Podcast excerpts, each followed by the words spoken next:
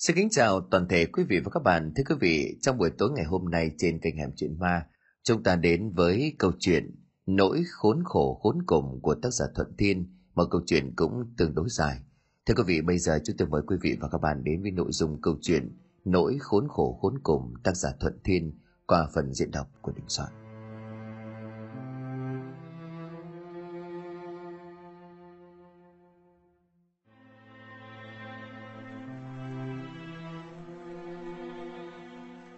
Khi cơ về đến nhà thì ngoài trời vẫn còn mưa tầm tã. Cầm áng cái áo mưa lên góc hiên rồi thở dài than vãn. Kiểu này thì chết đói chứ chẳng đùa, lúa đã không ra gì rồi, lại còn không có nắng cho mà phơi. Thế này thì có mà người ta cũng chẳng lấy chứ nói gì mà bán. Từ trong nhà Hàn bước ra trên tay cầm theo chiếc khăn mặt màu cháo lầm, đưa về phía chồng rồi ân cần bảo. Anh lau sơ qua đầu tóc đi để nước nó ngấm vào người ốm ra thì khổ. Cứ đón lấy cái khăn tay từ phía của vợ, gặp lại làm đôi rồi đưa lên đầu vừa nói. Không được em mà. Chú ấy bảo là cái đợt này thằng Thành nó làm ăn kém, Thành thử ra là mấy tháng này cũng chẳng gửi về được đồng nào. Anh cũng nói hết lời hết lẽ rồi. Hàn nhìn ra ngoài trời trong những hạt mưa nặng trịch rớt xuống mặt sân cô ngao ngán bảo. Thì em cũng đoán trước được rồi mà. Anh đi thì họa may thôi. Chả đời nào thím chú ấy cho vay cả. Họ sợ vợ chồng mình không có tiền trả anh ạ. À. Nói đến đây thì giọng của Hàn chậm lại rồi ra chiều nghẹn ngào cô tiếp. Người ta chọn mặt gửi vàng mà anh. Vợ chồng mình nghèo túng thế này chú thi mấy cũng ngại. Cơ liền kiếp lời. Anh cũng biết chứ, ông bà ấy thì đời nào mà hết tiền. Đang cho lão nghiên làng bên vay cả mớ kia kìa. Đúng là ruột già mà thua cả người dưng. Chú thím mà vợ chồng cơ vừa nhắc tới ở đây là ông chú ruột của cơ tên là Tiệp và bà thím tên là Giao. Họ là vợ chồng của nhau giàu có có tiếng của cái xóm Nga Thượng này. Tiền bạc tuy không đủ để so sánh với xã hội, thế nhưng đối với Nga Thượng thì gia đình của ông bà là một tượng đài về sự sung túc và đầy đủ. Tiền của ông bà tích cóp được nhờ vào lao động sản xuất trước kia, nhưng nói chung là thứ đó thì cũng chưa phải là nguyên nhân chính, mà căn bản phải nói đến đứa con trai tên Thành của ông bà. Thành là một thanh niên hơn vợ chồng của cơ một tuổi, tuy vậy thì theo vai vế Thành vẫn phải gọi cơ và Hàn là anh chị. Năm nay Thành cũng gần 30, cũng không rõ là cậu ta làm gì. Chỉ biết được rằng mỗi tháng chu cấp về cho ông bà Tiệp và bà Giao rất nhiều tiền. Sự khác thường ấy cũng bao lần khiến làng xóm láng giềng đặt vấn đề nghi ngờ họ nói. Khiếp, nó tuổi với con mình mà hái ra tiền. Con mình thì sáng ngủ dậy còn phải dục đi đánh răng rửa mặt. Chẳng biết làm cái gì mà giàu nhanh thế không biết. Ừ, người khác đưa ra liền phán đoán. Cả bác nghĩ mà xem. Nếu mà làm công ăn lương bình thường thì trả đời nào. Đấy, quê mình ai chả đi làm, có ai lười nhác gì đâu. ấy vậy mà mong đồ ăn đã là may. Đằng này mới có mấy năm mà nó xây nhà cửa mua xe cổ đất đai. Tôi là tôi cho rằng à, trừ khi làm việc phi pháp mới giàu nhanh như vậy.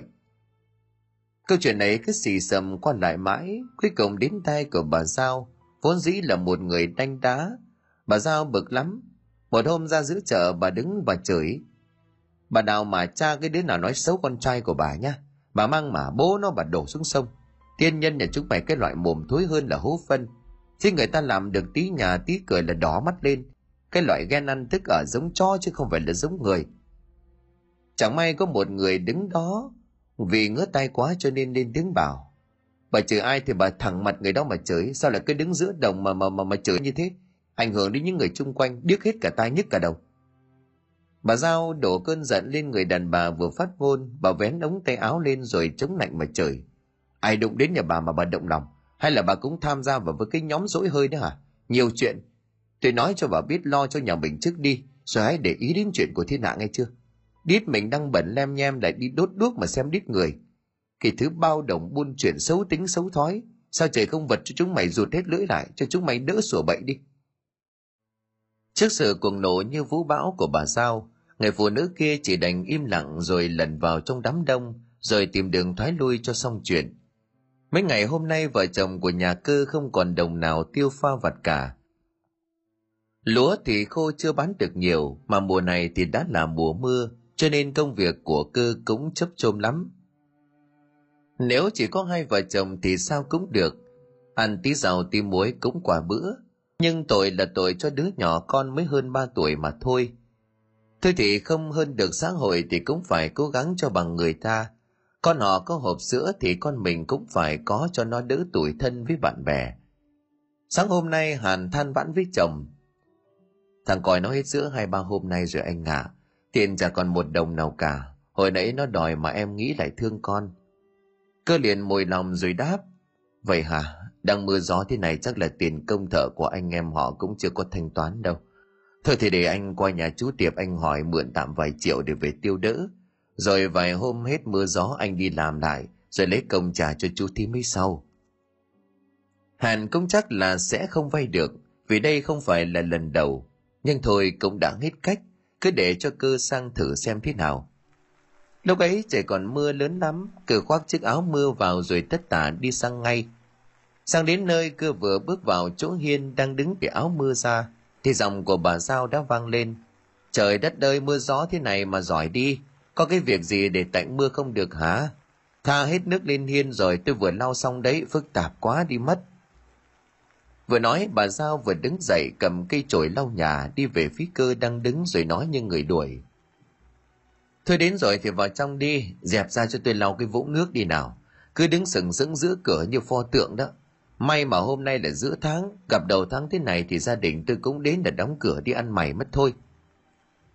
Cơ nhẫn nhịn cậu chỉ lấy nụ cười để đáp lại những lời nói thiếu thiện cả mấy. Đúng là thua kinh tế thì lép vế mọi mặt. Không gì khổ sở bằng việc đi vay mượn. Ông Tiệm đang ngồi đọc báo ông thừa biết là cháu mình sang, nhưng ông ta không nói gì cả. Cho đến mãi khi cử cất lời chào ông ta mới nói, Ờ mới qua đấy hả? Rồi lão ta lại tiếp tục chăm chú ánh mắt vào tờ báo đang giờ. Hành động đó làm cho cơ thế khó xử. Cậu không biết phải mở lời như thế nào vì họ có tiếp chuyện đâu. Ngồi độ vài ba phút sau thì bà Giao từ hiên bước vào. Bà ngồi xuống bên chồng rót một ly nước, miễn cưỡng đẩy về phía mặt của cơ rồi hỏi. Có cái chuyện gì mà mưa gió thế này cháu sang có vẻ gấp thế? À, dạ, hôm nay cháu sang đây có chút việc à, cậy nhờ chú thím. Lão tiệm không nhìn vào mặt của cơ chỉ hỏi chống không. Việc gì? Cơ liền tiếp, dạ chả giấu gì chú thím. Mấy hôm nay hết mưa rồi đến bão thành thử là ra con chưa có đi làm được. Lúa gặt về thì cũng chưa có nắng mà phơi. Thành thử ra là vợ chồng con cũng bí tiền tiêu. Bà Giao liền vội vàng đón đầu ngay. Tiền thì bây giờ nhà nào trả bí. Mấy hôm nay nhà tôi còn phải ăn cơm với cá khô đây này. Biết là bà thím tìm cớ để từ chối nhưng cơ vẫn nói tiếp cho hết tâm ý của mình. Cháu sang đây xem cô chú có còn dư đồng nào không cho vợ chồng cháu mượn đỡ vài triệu. À, mấy hôm nắng lên vội được thóc cháu bán cháu giả lại cô chú ngay. Câu nói của cơ chưa dứt thì bà Giao đã vội vàng xua tay. Không có đâu, không có. Mấy cái tháng nay chờ cái thằng Thành nó gửi tiền về. Thế nhưng mà dạo này nó làm ăn cũng kém lắm. Thành thử ra là cũng đang đói mốc mép ra kia kìa. Ông Tiệm bấy giờ mới đặt tờ báo xuống bàn nhìn cơ rồi nói Nhà có hai vợ chồng trẻ với đứa con nhỏ Mà lúc nào cũng thiếu trước hụt sau là thế nào Làm ăn vậy thì sau này con cái nó lớn lên Rồi nuôi nó ăn học như thế nào Chú thím hay là anh em người ta có giúp Thì cũng chỉ là một hai lần là cùng thôi. Ai theo các anh, các chị mà viện trợ mãi được. Làm lụng thì kiếm việc gì tử tế mà làm. Cứ lông ba lông bông như là trò trẻ con đó. Còn cái con hàn nó, con lớn rồi rồi gửi nó đi nhà trẻ đi, rồi cũng kiếm việc gì mà làm. Ăn bám chồng mãi thì sức đâu gánh cho nó nổi. Rõ khéo là cho vợ chồng mày. Cơ lúc này liền phân trần dạ thưa chú thím là vợ chồng con thì cũng ờ, có phải là lười nhác gì đâu bôn ba chẳng qua là thời vận ạ à. bà giao liền ngắt ngang, thôi thôi thôi đừng có nói cái giọng đó ở đây đã lười biếng còn hay bảo thủ người như vậy thì vạn kiếp không có khá lên được đâu Chúng tôi không có tiền cho vay đâu. Mà tôi cũng nói luôn là được lòng trước mất lòng sau. Từ nay ờ, đừng có qua đây vay mượn gì nữa. Chúng tôi già cả rồi, đủ ăn đã làm may. Tiền ở đâu mà cho vay cái chứ. Cơ tuổi nhục ê chề cậu đứng lên chào chú thím rồi ra về. Khi cơ về thông báo với vợ thì Hàn không hề ngạc nhiên hay thất vọng vì cô đã xác định trước. Hòa chăng có trời sụp xuống thì vợ chồng họ mới cho mình vay. cơ lau tóc xong đưa lại khăn tay cho Hàn rồi bước vào trong nhà vừa hỏi. Thế còn vẫn chưa ngủ dậy hả em? Vâng ạ, à, nó vẫn còn sốt cao lắm, vẫn chưa đỡ. Thế em đã đắp khăn ướt lên trán cho con chưa? Xem sao đi. Nếu mà không đỡ thì anh lên gọi y tá. Chứ trẻ con mà sốt thế này lâu thì nguy hiểm lắm. Em đắp khăn rồi, dán cả miếng dán hạ nhiệt mà cũng chẳng đỡ. Có khi lát nữa ngớt mưa anh à, đi gọi ông Trương y tá sang xem thế nào. Cần thiết lắm thì phải tiêm cho nó vài mũi. Nghe vợ nói như vậy, cơ chưa kịp hút điếu thuốc lào đã lập tức buông điếu xuống rồi bảo. Vậy thì để anh đi ngay đây, đằng nào cũng vậy, đợi hết mưa đến bao giờ chứ. Rồi cơ lại rào bước lại bên góc hiên, mặc áo mưa rồi lật đật bước đi dưới trời mưa như chút nước. Hàn đứng nhìn theo bóng dáng nhỏ tó của người chồng mà nước mắt rơi.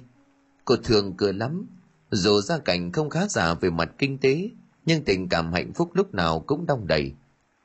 Giờ mới yêu nhau cơ thằng thừng giải bày với Hàn về điều kiện của nhà mình. Bố mẹ anh cưới nhau muộn nuôi cho anh khôn lớn, đến khi tưởng được đôi phút an nhàn thì ra đi.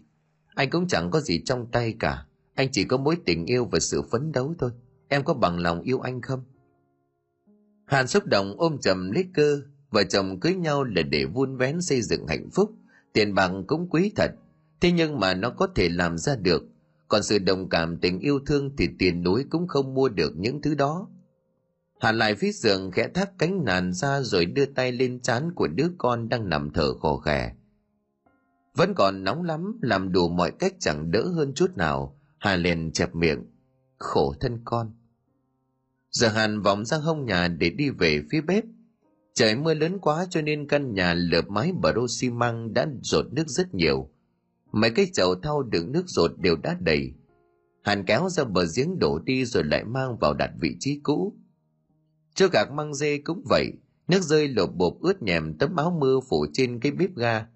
Cô chán nản lắc đầu. Đúng là cha già không bằng nhà rột, không biết bao giờ mới có tiền sửa lại cái bếp cho ra hồn.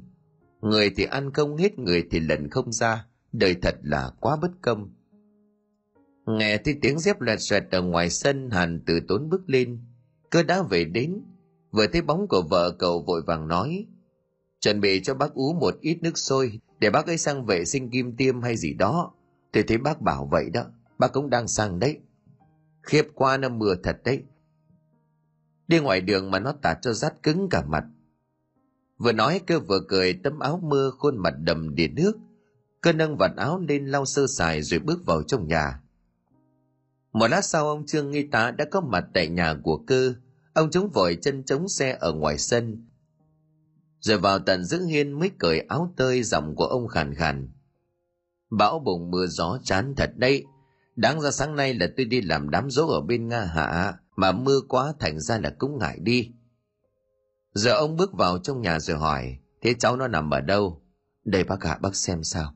Suốt từ đêm qua đến giờ đắp khăn ướt rồi dán miếng dán vẫn không đỡ. Mùa này trẻ con nó hay ốm lắm, để tôi xem nào. Ông tóc màn lên đưa bàn tay úp lên trán của cu còi. Ông giật mình vì thực sự nó rất nóng, ông nói, chết giờ này cháu nó sốt cao quá. Sao bây giờ cô cậu mới kêu tôi, để lâu thế này là hại máu lắm đấy. Ông kéo vạc mơ tuya của cái túi đồ nghề rồi lấy ra một cây nhiệt kế, lắc qua lắc lại cho vạch thủy ngân về đúng mức quy chuẩn. Rồi ông giơ tay cu còi lên đặt vào nách của nó. Thằng bé đang ngủ mê mệt bị tác động đến cơ thể cho nên nó khẽ cựa mình ú ớ vài tiếng theo bản năng. Xong xuôi nó lại lật qua một bên rồi ngủ tiếp. Đầu mấy phút sau ông Trương lấy cây nhiệt kế ra rồi nói với một giọng nghiêm trọng. Trời đất ơi khiếp quá, gần 40 năm đi này, chết thật đấy, nguy hiểm quá đi thôi. Hàn lo lắng rồi hỏi, bây giờ phải làm thế nào hả bác? Cơ sen vào hỏi luôn ngay sau câu hỏi của vợ. Bây giờ phải tiêm cho cháu nó hay thế nào hả bác? Ông Trương liền lắc đầu. Thôi bây giờ thế này, tôi bàn với cô chú là nên đưa cháu nó đi bệnh viện. Sốt cao quá mà bây giờ lại đúng lúc đang có cái dịch sốt virus ở trẻ nhỏ. Cứ đến bệnh viện cho nó chắc. Hai chữ bệnh viện cơ và Hàn nghe thấy mà run rẩy cả chân tay. Tiền đâu ra bây giờ mà đưa con đi bệnh viện. Xảy nhà ra thất nghiệp cứ nghĩ đến cảnh mua một ly nước, một hộp cơm nho nhỏ thôi mà cũng mất đến cả chục ngàn mà cũng mất đến cả mấy chục ngàn, mà hai vợ chồng thở dài chán trường ngao ngán thế vợ chồng của cơ đứng chơi như là phóng ông trương lại dục ơ kìa hai cô chú sao cứ đứng được như là ngốc nghe đài thế gọi xe đưa cháu nó đi chứ à này Có số điện thoại của cái thằng Ngọc chạy taxi đây. Giờ này chắc nó cũng không có khách khứa gì đâu. Gọi cho nó sang đưa cháu nó đi. Này, lấy điện thoại ra tôi đọc số cho mà gọi. Hàn sơ dớ đưa tay lên gãi đầu cư dục. Lấy điện thoại ra gọi đi em. Hàn bây giờ mới nhìn ông Trương rồi ngượng ngùng bảo. Bác ơi, à, bác gọi luôn hộ cháu được không? Điện thoại của cháu hết tiền rồi. Tôi chịu cô chú đấy. Thôi được rồi, chờ tôi một lát. Rất cầu ông ấn vào bàn phím rồi áp máy lên tai. Một lúc sau thì có người bắt máy giọng của ông vội vã. Ngọc đi hả cháu? à, bác Trương đây. Cháu đánh xe đến nhà của chú cơ đưa thằng con chuối đi bệnh viện nhé. Ờ, ờ, đúng rồi. Cơ Hàn là ở trường Thành đó. à, rồi rồi, bác cảm ơn cháu. Cướp máy ông Trương nhìn vợ chồng cơ. Rồi đi nha, vợ chồng đợi xe đến rồi đưa con đi. Thôi, trời cũng ngớt mưa rồi tôi tranh thủ về kẻo cơn khác nó lại đến. Cơ cúi đầu chào ông Trương rồi ngay vợ chồng lại đánh thức thằng con cho nó ngủ để chuẩn bị đi bệnh viện. Thằng bé người vẫn còn như hòn than, ngủ mê mệt không biết gì cả. Hàn phải bế nó lên làm đủ trò nó mới khe khẽ hé mắt một cái cược ép. Hơn 10 phút sau thì xe đến, Ngọc đánh thẳng xe vào tận mép hiên rồi cầm cây dù nhỏ bước xuống mở cửa, cho Hàn và cu còi lên xe. Ngọc ngạc nhiên hỏi cơ, ơ thế anh không đi à? Cơ bước lại gần Ngọc hai bàn tay đan vào nhau rồi yêu tư bảo. Nhà cậu đưa mẹ con nó đến viện, rồi phiền cậu giúp đỡ lo giấy tờ thủ tục hộ tôi với. Thu thực với cậu là tôi phải đi xoay tiền nữa, mà mượn được thì tôi sẽ lên xe ngay, giúp tôi với cậu nha. Ngọc gần đầu đồng ý rồi tức tốc bước lên xe và lái đi. Chiếc xe khuất bóng sau con ngõ nhỏ, cơ thừa người rồi chán nản ngồi phịch xuống bậc tam cấp đang ướt sũng vì nước mưa. Trong suy nghĩ của cơ bây giờ không có một khái niệm nào ngoài hai chữ vay tiền, biết phải chạy vậy ở đâu. Cái xóm trưởng thành này nhìn hết một vòng mà chẳng được một mối nào khả thi cả. Cơ lo lắng đến mức muốn khóc, tay chân run lẩy bẩy như là người vừa bị trúng gió bất ngờ. Cuối cùng sau mấy phút suy nghĩ, cờ chống cối đứng dậy đi vụn ra phía ngõ. Cờ đang nghĩ nát cả óc mà không nghĩ ra đường phải vay tiền ở đâu. Cuối cùng thì cũng chỉ còn duy nhất một địa điểm là gia đình chú thím tiệp mà thôi. Hồi sáng nay mình sang vay không được nhưng bây giờ sang và kể về việc cô còi đi viện thì lẽ nào chú thím ấy lại làm ngơ. Dù gì cũng là máu mủ ruột già, một giọt máu đào hơn ao nước lã. Như vậy cho nên cơ quyết định đánh liều sang cậy nhờ thêm một lần nữa. Mưa đã tạnh hẳn con đường trong xóm nước ngập ngang mắt cá chân, cơ bị bõm lội mãi cuối cùng cũng đã sang đến nơi. Cơ bước lên hiên nhìn vào trong mà không thấy ai cả, đoán là chú thím đang ăn cơm ở dưới bếp, cho nên cơ bỏ dép bước cửa vào mà chạy thẳng luôn vào trong. Lẽ ra thì theo phép lịch sử cơ phải cất tiếng gọi trước, nhưng bây giờ thời gian gấp quá rồi, còn câu nệ những thủ tục ấy làm gì? Quả nhiên thì dự đoán của cơ là đúng. Ông bà tiệm đang ăn cơm thật. Cơ chạy hồng hồng vào làm cho bà giao giật nảy cả mình. Bà thốt lên theo quán tính. Ôi làng nước ơi, cái gì đấy? Ông tiệm ngước mắt lên thấy trước mặt của mình là cơ. Ông ngạc nhiên hỏi. Thế lại có cái chuyện gì nữa? Vào nhà mà không biết kêu biết gọi à? Phi thẳng vào nhà như là bọn cướp như thế. Đúng là chả có ý thức nào cả. Cơ lúc này liền gấp gáp, chú thím ơi, chú thím giúp đỡ cháu với. Cái thằng còi nó vừa phải đi viện, bây giờ cháu không biết dựa dẫm vào ai cả. Chỉ còn có chú thím là giúp giúp đỡ được cháu thôi. Cơ cố như là người khóc, dòng của cậu đầy sự khẩn thiết văn này. Bà Giao nhắc lại cái điệp khúc cũ bằng một vẻ bực bội. Ồ hay, thế sáng nay không có nghe tôi nói hả? Đã bảo là là là không có mà lại ra như đĩa thế. Bây giờ có cái ăn ấy vợ chồng tôi còn chưa lo được, nữa là cho tiền vay. Bà Giao nói mà không biết ngượng mồm, nói là không có gì ăn mà trên mâm không có dưới bảy món, toàn bộ là những món ngon hấp dẫn. Nó là những món mơ ước của mọi người ở xóm trường thành này. Nào là giò lùa canh bóng cá kho thịt luộc, vậy mà sang trọng đến mức có luôn đồ trắng miệng là một chùm nho Mỹ đặt ở mép bàn. Bộ Giao dứt lời thì lão tiệp liền nói thêm. Bình thường thì chả bao giờ có chú có thím Đến khi có việc thì cần chạy đến cầu cảnh, không biết ngại hả? Nhà nuôi con nhỏ thì phải có tiền dự phòng chứ. Làm khi lành để dành khi ốm con người ta phải biết tính cốc phòng cơ, tích y phòng hàn. Đằng này chúng mày làm được bao nhiêu đổ hết vào mồm bấy nhiêu, thì bây giờ còn ở đó mà than phiền cái gì? ăn cho sướng cái mồm bây giờ thì ngồi đó mà khóc đã bảo là không có mà cứ còn dai thôi đi về đi đang ăn dở bữa cơm mất cả ngon người không có ý tứ gì cả cơ không chào hỏi gì cả nghe xong những lời nói đầy tính nhức móc ấy cậu quay người lại lững thững đi ra về trong bộ dạng thất thểu tội nghiệp. Cơ đi rồi mộ giao mới nói không hiểu trên đời này có cái loại người mặt dày đến như thế đúng là không biết nhục gì cả. Sức dài vai rộng không lo làm lụng lại đi hỏi mượn vay tiền của ông bà ra, rõ là không có dây thần kinh xấu hổ mà. Lão tiệm đặt bát cơm xuống bàn để đôi đũa lên ngang miệng bát rồi bắt đầu suy nghĩ điều gì một hồi sau thì mắt của lão nheo nheo lại, gật đầu mấy cái liên tục. Rồi ồ nhẹ lên một tiếng như mình vừa nghĩ ra một kế hoạch gì đó hay ho lắm vậy. Cơ không về nhà luôn, cậu tàn vào mấy nhà hàng xóm, kể khó kể khổ với họ. May ra mượn được chút ít. Thế nhưng quả đã làm cho cơ thất vọng. Ai cũng lắc đầu buồn bã và tỏ ý đồng cảm với sự túng quẫn thiếu thốn của cơ. Mà họ cũng không có thật. Nhà nào nhà nấy đang đợi nắng lên phơi khô thóc lúa để bán lấy tiền tiêu, rồi trang trải đủ thứ tiền. Nào là phân bón thuốc trừ sâu giống má công thợ cày thợ gặt vân vân. Chăm dâu đổ đầu tầm không có nguồn gì ngoài mấy hột lúa còn nằm đó. Người ta tưởng rằng cơ chưa đến cầu cảnh gia đình của lão tiệp, cho nên ai cũng góp ý rằng, thế đã qua bên nhà chú thím hỏi chưa? Chúng tôi mượn không được là đành, chẳng nhẽ là cậu sang mượn cũng không có được sao? Sang đó vay tạm một ít về lo cho con khi nào có thì giả sau. Người thân máu mủ ruột gà không giúp nhau vào lúc khó khăn hoạn nạn, thì giúp nhau vào lúc nào? Cứ cảm ơn sự góp ý chân thành của mọi người rồi lắc đầu buồn bã. Không được các bác cả cháu sang đến tận hai lần rồi không ăn thua. Chú thi mới bảo là dạo này hết tiền rồi còn một ít chỉ đủ ăn thôi. Một người nói giọng tố cáo, ông bà ấy không cho vay nên nói vậy đấy. Mới hôm kia cái thằng thành nó gửi về cho mấy chục triệu cơ mà tôi giao bưu điện tôi gửi con bé nhà tôi một ít đồ. Tôi gặp mụ giao đăng ký vào giấy nhận tiền cơ mà. Cơ cười khổ rồi đáp. Dạ vâng ạ. À. biết vậy nhưng mà chú tím mới không cho vay thì sao được? Tiền trong túi của họ mà bác, mình đâu có biết làm sao. Nói vậy thì biết vậy thôi. Cơ lại làm ra vẻ lững thững ra về. Mưa đã bắt đầu rơi. Lúc đầu chỉ vài ba hạt đột bột thưa thớt, nhưng một khoảng ngắn sau thì bắt đầu xối xả như người hắt nước cơ co càng chạy thật nhanh mà không kịp. Về đến nhà thì bộ quần áo trên người của cơ đã ướt sũng như chuột đột. Cơ chán nản không buồn thay, cứ mặc mãi trên người như vậy rồi cho những cơn gió thổi qua làm cho cơ cảm thấy lạnh. Ngoài sân bất chợt có tiếng xe máy cờ quay mặt lại thì cũng vừa lúc nhìn thấy lão tiệp đã vào đến sân. Cờ hơi bất ở với sự xuất hiện của ông chú. Ông ta sang đây để làm gì?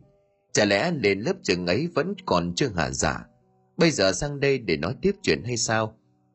Như vậy nhưng mà cơ vẫn lễ phép cất lời. Dạ thưa chú mới qua hả lão tiệm bước lên hiên rũ nhẹ cái áo mưa cho ráo nước rồi đặt ở đó ừ một tiếng bước vào nhà. Lão hạ mình ngồi xuống ghế thở dài một tiếng ra chiều dầu dĩ.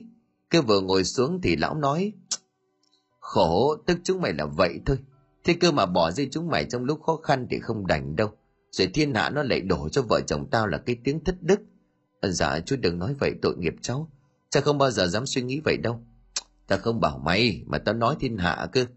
Họ đâu có hiểu gì. Cứ tưởng là nhà ta lắm tiền, lắm bạc, lắm thực tình thì cũng còn khá hơn là bao. Vừa nói, lão vừa lôi trong túi quần ra một cục tiền, bọc trong một chiếc khăn mùi xoa. Lão đẩy cục tiền đó về trước mặt cơ. Đấy tao vừa phải đi hổ vay cho mày đấy, chứ nhà có tiền đâu. Thôi thì cầm đỡ lấy vài triệu này đi lo cho con đi. Cơ mừng rỡ tột độ rối rít cảm ơn lão tiệp. Nhưng mà vừa đưa tay về sức tiền chuẩn bị cầm lên, thì lão tiệp lại nói, ta phải đi vay lãi đấy nha. Mày có giấy bút đó không? Ghi vào cho tao mấy chữ. Ta mang về cho người ta làm tin.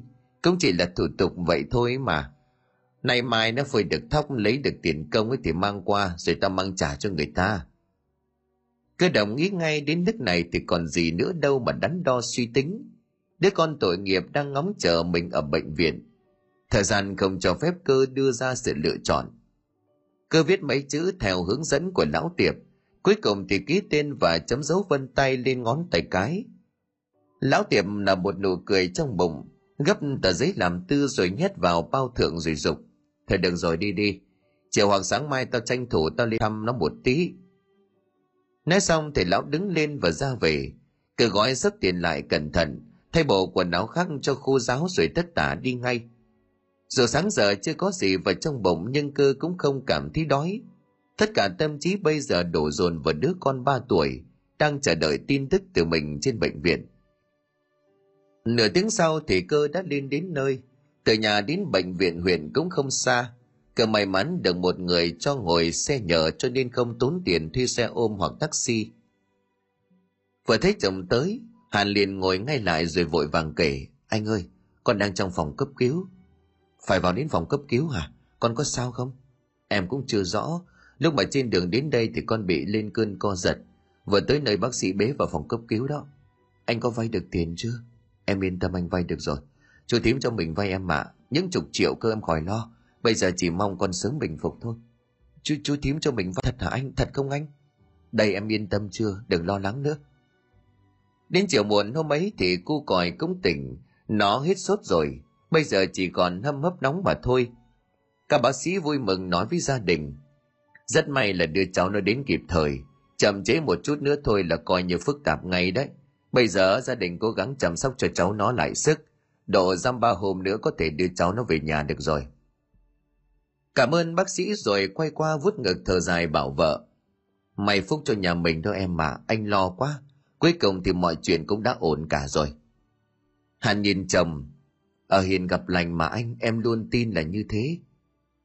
Năm hôm sau thì cu còi được xuất viện. Chục triệu bạc mà lão tiệm cho vay đã tan tành gần hết. Chỉ tiêu suốt mấy ngày ở bệnh viện, cái gì cũng đắt đỏ chắt chúa. Và khi thanh toán tiền viện phí xong thì số tiền đó lại chẳng còn được bao nhiêu.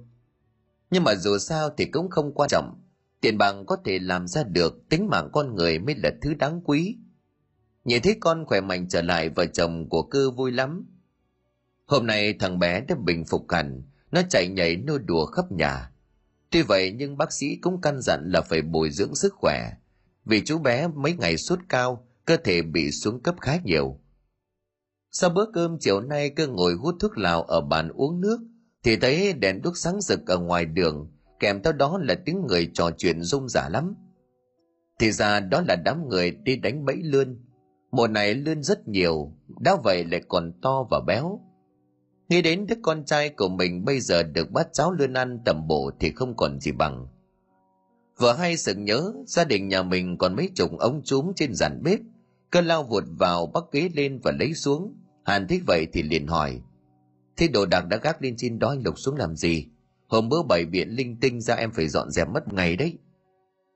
Cơ liền hớn hở bảo, anh đi bẫy ít lươn, mùa này lươn nhiều lắm. Họ đi nượm nượp ở ngoài kia kìa, nhà mình có chú mấy tội gì mà không mang ra đặt. Sáng mai ra đổ sớm, may ra thì có cái bán. Không thì kiếm lên một ít nấu cháo cho con ăn cũng tốt mà. Hàn liền tò mò, thế dưng mà, em đã bao giờ thấy anh đi đánh trúm đâu? Từ khi em lấy anh về, cái đống trúng này đã ở đó rồi nhưng mà anh đã đi lần nào đâu chứ cơ liền cười rồi quả quyết, thì đúng là cái trúng này trước kia bố đánh thế nhưng mà mà mà cũng dễ mà anh biết đặt rồi anh đi một lát là về ngay Dứt cầu thì cơ lấy một ít cám đi rang thơm lên để làm mùi. Sau đó thì thong dong sách đồ nghề đi về miếng cánh đầm. Cộng với đoàn người đang lườm lượp như chảy hội. Ngoài đồng lúc này vui lắm, mọi người chuyện trò cứ như là họp chợ.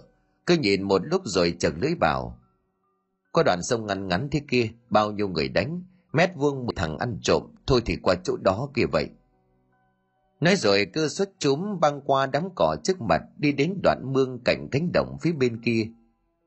Ngày hôm nay thằng cu còi nghịch suốt ngày cho nên bây giờ nó đã mệt, lăn ra giường rồi ngủ khèo. Hàn lại buông màn cho con rồi ngồi ở ghế để đợi chồng về. Câu đã buồn lắm Hàn thầm nghĩ, hay là anh ấy ở lại chờ đổ chúng luôn chăng? Ánh mắt cứ liên tục hướng về đầu ngõ, bất ngờ Hàn thấy có một người xách cái đèn pin đang chạy lao vào nhà của mình với một dáng vẻ vội vã. Hàn rời ghế chạy ra hiên, người kia là một thanh niên người cũng trong xóm trường thành này. Chạy đến giữa sân thì khi nhìn thấy Hàn cậu ta dừng lại vừa thở vừa nói Chị, chị, chị Hàn, ra đồng ngay đi, anh cơ anh bị rắn cắn. Hàn nghe xong câu nói của người thanh niên kia, chân tay của cô lạnh toát.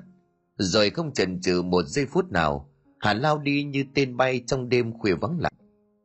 Ra đến giữa cánh đồng Hàn thấy mọi người súng nhau trên một bãi cỏ phía xa. Cách chỗ cô đang đứng chừng mươi thước. Ánh đèn pin sáng rực, tiếng sầm xì bàn tán vang lên. Sao xe lâu tới thế nhỉ? Caro rồi mà mà mà giống cặp nong này thì nó độc lắm. Người khác liền thêm, hay là cõng anh ấy lên đường lớn đi, rồi gặp xe nào đón xe đấy, chờ thế này đến kiếp nào. ấy ấy, người bị rắn cắn không nên di chuyển nhiều, máu độc dễ dàng lưu truyền khắp cơ thể, càng tăng cái khả năng nguy hiểm hơn mà thôi. Cứ như vậy năm người mười ý họ bàn tán xôn xao như một cuộc họp quan trọng vậy. Hàn rẽ đám đông lao vào trước mặt của cô, cứ đang nằm thở khò khẽ như trẻ con bị chứng ho gà. Phần chân đã được caro bằng một đoạn dây cao su. Tuy nhiên có vẻ như vẫn không ngăn được sự di chuyển của nọc độc. Hàn thấy chồng của mình ra đã chuyển sang màu tím tái, hơi thở yếu và nói năng có phần khó khăn. Cứ ấp à ấp úng muốn mở miệng nói gì đó nhưng không được. Hàn liền khóc um lên ôm cư vào trong lòng, mọi người liền can, đừng có lắc người cậu ấy. Vừa lúc này thì một người liền reo lên, à đây rồi xe đến rồi, mau bế cậu ấy lên đi nhanh lên. Chiếc xe lùi hẳn xuống con đường ruộng lầy lội, người tài xế xuống mở cửa xe rồi mọi người cùng nhau khiêng cưa lên. Hàn miếu máu nói với ông hàng xóm đang đứng đó bằng giọng cầu khẩn. Bác Khắc ơi, nhà bác à, về bảo bác gái qua trông thằng cu còi hộ cháu với nha. Cháu phải đi với anh cơ rồi, chăm sự nhờ vào bác đó. Ông Khắc liền dục, đi đi, mau lên càng nhanh càng tốt. Thằng cu còi cứ để đó không có gì phải lo. Hà liền vội vàng gật đầu cảm tạ. Cô vừa bước lên chiếc xe đã dẫm ga rồi phóng vụt đi. Cộng với Hàn còn có hai người nữa, một cậu thanh niên và một bác trai trung tuổi. Họ cùng là người trong xóm trưởng thành này và là hàng xóm của gia đình cơ. Chiếc xe là vùn vút trên con đường buổi đêm vắng vẻ, cuối cùng cũng đến khúc cua chạy lên bệnh viện huyện. Bất ngờ toàn thân của cơ lúc này run rẩy như là người lên cơn sốt rét. Cậu cố gắng dùng chút sức lực yếu ớt của mình để nắm chặt đôi bàn tay của vợ, dòng của cậu thều thào. Em, em thay anh nổi dậy con nha. Kháng gần nói xong câu đó thì Hàn thích cơ buông tay, bác trung tuổi đi cùng thẳng thốt. Trời đất ơi, thằng cơ nó chết mất rồi còn đâu. Người tài xế giật nảy mình cậu thắng gấp chiếc xe dừng đột ngột, làm cho tất cả ngã mạnh người về đằng trước. Cờ đã chết thật rồi, toàn thân của cậu thâm tím như là trái nho, khóe miệng trào ra một thứ bọt màu trắng, hai tay buông thõng, đầu vẫn nằm trên đùi của Hàn. Hàn ngơ người mất vài giây không còn tin vào mắt của mình cô gào lên trong vô vọng. Anh ơi, anh tỉnh lại đi anh đừng làm em sợ. Tiếng hét của cô vang vọng đến mây xanh, nhưng mọi chuyện vẫn không thể thay đổi được. Cơ đã giã tử nhân thế, bỏ lại nơi đây người vợ thư giải và đứa con bé bỏng mới hơn ba tuổi đầu. Nhận thấy không còn chút cơ hội nào, chuyến taxi không đi tiếp mà vòng lại đưa xác của cơ về phía gia đình. Lúc mà quay xe thì vì cậu thanh niên trên xe đã gọi điện về cho gia đình mình, báo rằng cơ chết trên đường đi bệnh viện – Nhờ mọi người trong xóm tập trung sang dọn dẹp nhà cửa để chuẩn bị lo hậu sự cho cơ. Khi xe đến nhà thì mọi người đã tề tiểu đông đủ. Nhìn người ta bê xác cơ từ trong xe xuống mà không ai cầm được lòng của mình. Có người còn thố lên một cách than trời trách đất. Ông trời sao lại ăn ở bất công vậy chứ? Một con người hiền lành nhân đức như vậy mà cướp người ta đi sớm như thế. Rồi đây con Hàn với cái thằng còi nó làm sao mà sống nổi đây trời. Đúng là con cá sảy là con cá to mà. Hàn khóc suốt trên con đường rồi đến giờ giọng cô đã khản đi. Khi mà người ta đưa thi thể của cư vào nhà, Hàn lại giường cho thằng cu còi nằm mà van. Con ơi, bố bỏ mẹ con mình mà đi rồi con. Dậy đi con, dậy nhìn bố kìa, đau đớn lắm con à. Thằng cu còi nghe tiếng ồn nào cho nên nó giật mình tỉnh dậy. Nó không biết chuyện gì đang xảy ra. Chỉ nhìn thấy mẹ của mình khóc lóc thảm thiết như vậy, cho nên nó cũng sợ hãi mà bật khóc theo. Mọi người phải bế nó lên rồi dỗ dành mãi nó mới chịu nín. Công tác lo hậu sự cho cơ cũng bắt đầu. Người ta xúm nhau kê lại chiếc giường ở phía gian kia cho cơ nằm, rồi bắt đầu nấu nước ngũ vị để tắm rửa sạch sẽ thay quần áo mới. Chỉ trong một thoáng cái thân thể gầy ốm của cơ đã được nằm ngay ngắn chỉnh tề trên giường. Trên mặt đầy một tờ giấy học trò, tay úp lên bụng đè lên mấy tờ giấy tiền một bác lên tiếng hỏi Nhà bác nào có cái đồng bạc cắt nào không? Đồng tiền xuống được. Một người liền nhanh nhẩu, có, nhà tôi có, để tôi về lấy cho. Vậy ông chạy nhanh về đi, tôi cho cậu ấy ngậm luôn nó không lát nữa miệng cứng lại không mở được đâu. Tục lệ ngậm tiền và gạo trong miệng người chết dù ở một số nơi đã từ bỏ, thế nhưng đối với người dân trưởng thành họ vẫn duy trì và coi đó như một nét văn hóa lâu đời. Một lát sau, người đàn ông hồi nãy tất tả chạy sang, ông ta mang theo một đồng tiền xu, đưa cho người đàn ông đang ngồi bên cạnh xác của cơ rồi bảo, đây này, đồng này tôi giữ lâu lắm rồi đấy, tôi định để làm kỷ niệm vì nó cổ, cơ mà thôi, nghĩa tử là nghĩa tận, ông cho cậu cơ ngậm đi. Người đàn ông kia đón lấy, ông ta cố gắng tách miệng của cư ra, bỏ vào một nhúng gạo và đồng bạc ấy, rồi khó khăn lắm mới trả khuôn miệng về trạng thái ban đầu. Mặc dù cơ vừa chết nhưng vì lý do chết bị rắn cắn, thành thử ra là miệng rất cứng, cơ mím chặt lại như bị gắn keo. Xong rồi cơ đắp mảnh chiếu lên rồi quay màn mùng lại, đợi ngày mai sẽ tiến hành nhập quan. Hàn cứ một mực lao lại chỗ của chồng, mọi người cố gắng can ngăn nhưng cái sức khỏe của con người khi đạt đến bức cẩn thì nó ghi gớm lắm. Hàn kéo manh chiếu xuống cục mặt vào người của chồng rồi khóc kể lể. Có người đứng ở đằng xa rồi bàn luận. Khéo lại để nước mắt rơi vào thi thể đấy. Một người liền đáp, cũng đành vậy thôi. Bây giờ ai nỡ cản chứ? Nói vậy chứ đau đớn lắm rồi, rồi chưa biết đến bao giờ mới nguôi ngoai được. Thuyền mạnh vì lái, gái mạnh vì chồng. Đã vậy lại còn con nhỏ được mới éo le chứ lại. Rời Phật sao mà nỡ lòng nào làm như thế? Sáng hôm sau vừa mới tinh mơ, bên trại hòm đã đưa qua một cố quan tài đến đặt ngay ở giữa sân. Ai nhìn vào đó cũng xót xa thương cảm. Họ thương cho cả người đã mất và đồng thời đau đớn thay cho người còn ở lại. Từ còn trẻ rồi đây phải làm gì với những tháng ngày tiếp theo của cuộc đời. Từ đêm qua đến giờ cô không rời chồng nửa bước. Cô khóc than đến mức là đi và gục ngay bên cạnh thi thể của cơ. Cứ khi nào sực tỉnh hẳn lại đưa ánh mắt dài, không thần khí của mình để nhìn tứ phía. Cô mong sao tất cả chỉ là một giấc mơ. Thế nhưng không, không phải là mơ. Mọi chuyện đều là thật. Cơ đã từ bỏ mẹ con cô mà đi. Một lát nữa thôi khi mà quan tài kia đón nhận thân xác này, thì vĩnh viễn từ đây, hình hài của cơ không còn nữa. Không khí đang lầm rầm to nhỏ thì bỗng mọi người ngưng mặt lại. Họ hướng ánh mắt nhìn ra ngoài ngõ. Mộ dao và lão tiệp bây giờ mới vác mặt sang. Từ ngoài cổng, mộ dao đi vào bên trong giường nơi mà cơ đang nằm mộ thống thiết kể lể. Ôi cháu ơi là cháu, trẻ cao đất trời ơi, sao mà nỡ lòng cướp mất cháu tôi nó còn trẻ, còn vợ, còn con sao trời đầy đọa kiếp người khổ sở vậy chứ? Vậy là từ nay thím chẳng được gặp cháu nữa rồi cơ ơi. Thím đứt từng đoạn ruột rồi. Cơ ơi cháu ơi. Tuyệt đại đa số mọi người đều biếu môi khi nghe những lời giả nhân giả nghĩa ấy. Họ thừa biết rằng vợ chồng của mụ đối với gia đình của nhà cơ chẳng có gì cả, mặc dù là máu mủ ruột già. Ôi già ôi rõ là lố ngậm cái miệng lại cho nó đẹp cái mặt đi, giống lên như bò nó, chỉ tôi làm trò cười cho thiên hạ thôi, có loại đỡm đời. Nhưng mộ dao đâu có nghe những lời bình phẩm mấy đâu, mộ cứ như vậy khóc mãi, có lúc còn già vợ nấc lên như bị nghẹn ở cổ họng. Mai đến khi mà thủ tục nhập quan cho cơ được diễn ra xong xuôi, Bây giờ mộ mới hạ màn vở kịch của mình. Buổi chiều cùng ngày, linh cữu của cơ được an táng mộ yên mà đẹp. Trời bắt đầu nổi sấm mưa bắt đầu rơi. Có lẽ đây là những giọt nước mắt tiến biệt lần cuối mà ông trời dành cho cơ. Mọi người dìu Hàn ra về trong bộ dạng bước đi không vững. Toàn thân của Hàn mềm nhũn không còn chút sức lực nào cả. Thằng cu còi ôm tấm di ảnh của bố, nó cứ ngây ngô đứng mãi trước ngôi mộ cho đến khi mà mấy người dìu Hàn về. Thì nó cũng lật đật chạy theo.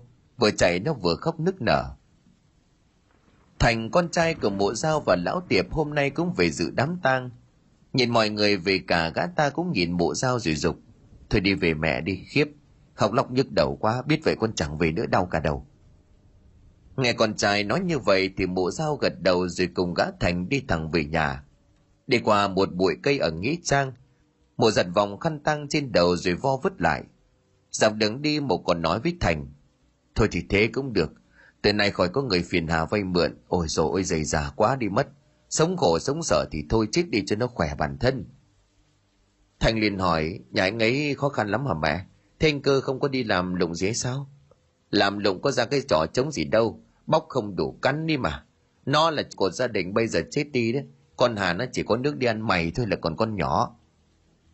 Nói đến đây thì mụ mới à lên một tiếng. À nhắc đến mới nhớ. Mấy cái hôm mà cái thằng con nó bị ốm đi bệnh viện đó, bố mày còn phải vác cho nó vay chục triệu đấy. Sao bố liều thế?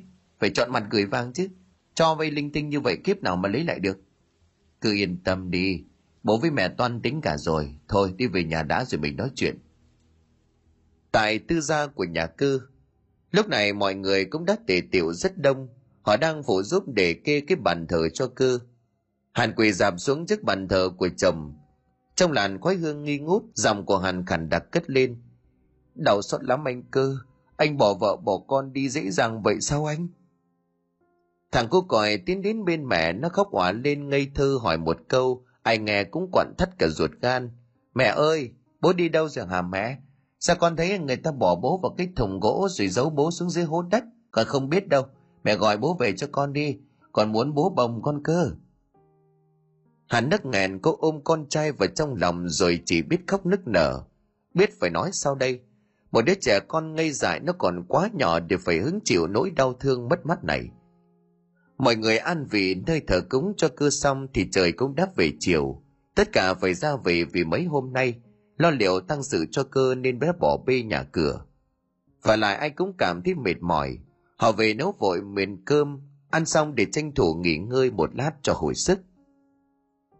Hàn trâm quay hương cho chồng mắt đầm đề lệ. Cô đưa bàn tay của mình sát bức di ảnh của cơ rồi vuốt ve mãi mới thôi. Cho đến mấy ngày hôm sau suốt ngày hàn không ăn uống gì cả, cứ ngơ ngẩn, nằm bẹp cả giường. Hàng xóm phải thường trực liên tục để lo sức khỏe cho cô và cu còi. Sáng nay lễ cúng ba ngày cho cơ được tiến hành, mọi người xuống lại chung tay sở một mâm cơm cúng sơ sài, rồi họ ra về chứ không có ở lại. Trước đó hàn đã cố gắng vực dậy, cứ nằm mãi như vậy cũng không giải quyết được gì, nhất là thằng còi. Nó cần có người chăm sóc cứ nhìn thấy con hàn lại xót xa nhớ lại giây phút trước khi chút hơi thở cuối cùng. Cứ nắm chặt tay của mình mà chăn chối ngắn gọn đúng một câu, em hãy thay anh chăm sóc cho con, thật là cay đắng. Hàn lại chỗ bàn thờ mâm cơm cũng đã nguội ngắt hàn bê xuống rồi đi thẳng về phía bếp. Đột nhiên hàn nghe ở ngoài sân có tiếng giày dép đi lại. Hàn nặng nhọc bước ra thì bộ dao lão tiệp và thành đang bước vào họ gật đầu với hàn một cái rồi tiến lại ban thờ của cơ để thắp hương. Họ mua đến rất nhiều bánh kẹo, trái cây, toàn là loại ngon và đắt tiền. Nhưng có lẽ bây giờ có cúng cái gì đi chăng nữa thì cơ cũng chẳng hưởng được. Hành động giả tạo đấy đúng như người xưa vẫn thường nói, khi sống thời không cho ăn, chết xuống âm phủ làm văn tế ruồi. Lão tiệm bước lại ghế, lão đi thẳng vào ghế trong cùng để cho mụ dao và gã thành lần lượt ngồi ở vị trí kế tiếp hàn cũng ngồi xuống phía đối diện. Lão tiệm đan bàn tay vào nhau rồi phân trần. Biết là hôm nay làm lễ cúng à, mở cửa mà cho thằng cơ. Ngặt nỗi thì sáng giờ chú thím với em đây bận quá không sang được cháu thông cảm nhá. Hàn liền khẽ khàng rồi đáp. Dạ vâng ạ à, không có gì đâu. Chú thím qua đây là cháu cảm tạ lắm rồi. Mùa rào ra chiều khổ sở. Đúng là biết được lòng trời thì đời không khổ. Chẳng ngờ số thằng cơ nó lại vắn như thế lão tiệp liền tiếp lời của vợ có cái chuyện này đấy à, hôm nay chú thím qua đây trước là để thắp hương cho thằng cơ à, nhưng mà sau cũng là để nói cho cháu rõ chút chuyện này đằng nào thì cũng phải rõ ràng được lòng trước khỏi mất lòng sau cháu ạ à. Hàn cũng biết là chuyện gì chắc là chuyện nông trước cơ vay tiền của ông bà 10 triệu cho thằng còi đi viện. Bây giờ thế cơ mất rồi cho nên vợ chồng của lão ta qua đòi lại đây. Biết là vậy nhưng mà Hàn vẫn lễ phép. Dạ có chuyện gì cháu xin nghe à? Mộ dao lôi trong túi ra một mảnh giấy trắng trợn rồi nói à, cái hôm bữa mà cái thằng vòi nó đi viện đấy thì thấy cái thằng cơ nó chạy sang nó hỏi mượn tiền. Vì cái khoản tiền nó hỏi mượn lớn quá thành ra là chú thím phải đi vay.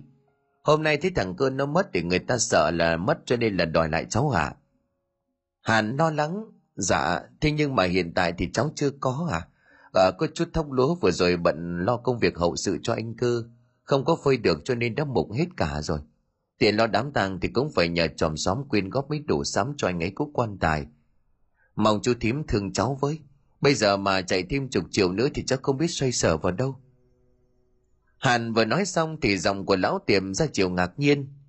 Cái gì sao lại chục triệu, một trăm triệu, một trăm triệu chứ không phải là, là 10 triệu đâu cháu. Dạ thưa, sao lại thế ạ? À? Đây cháu này, giấy trắng mực đen đàng hoàng nha. Chẳng nhẽ là chú tím đi ăn không ăn hỏng tiền của cháu, gánh sao cho hết tội. Thôi thì cháu cứ cố gắng chạy tiền gốc cho người ta, nội nhật trong vòng một tuần còn cái tiền lãi thì chú thím sẽ giúp. Nói thật với cháu là dạo này chú thím cũng không có tiền đâu. Hàn cầm tờ giấy lên hai mắt đăm đăm nhìn vào số tiền nợ 100 triệu. Hàn như là đứng tim tại chỗ mắt mở trừng trừng. Một hồi lâu sau thì cô đổ người ra thành ghế rồi khóc nức nở. Nhận thấy công việc đã xong cả ba nháy mắt nhau ra về. Trong lòng vô cùng thỏa mãn về kế hoạch tàn nhẫn của mình đã thành công rực rỡ. Khi mà bố mẹ đưa tờ giấy nợ cho Thành xem hắn ta đã dành mảnh góp ý. Kỳ này ấy, cái mảnh đất đó nhất định sẽ thuộc về nhà mình đó bố mẹ. Còn có cách gì sao? Đơn giản lắm. Chỉ cần thêm một con số không số nợ 10 triệu lập tức biến thành 100 triệu. Bố mẹ xem này, có dễ không nào?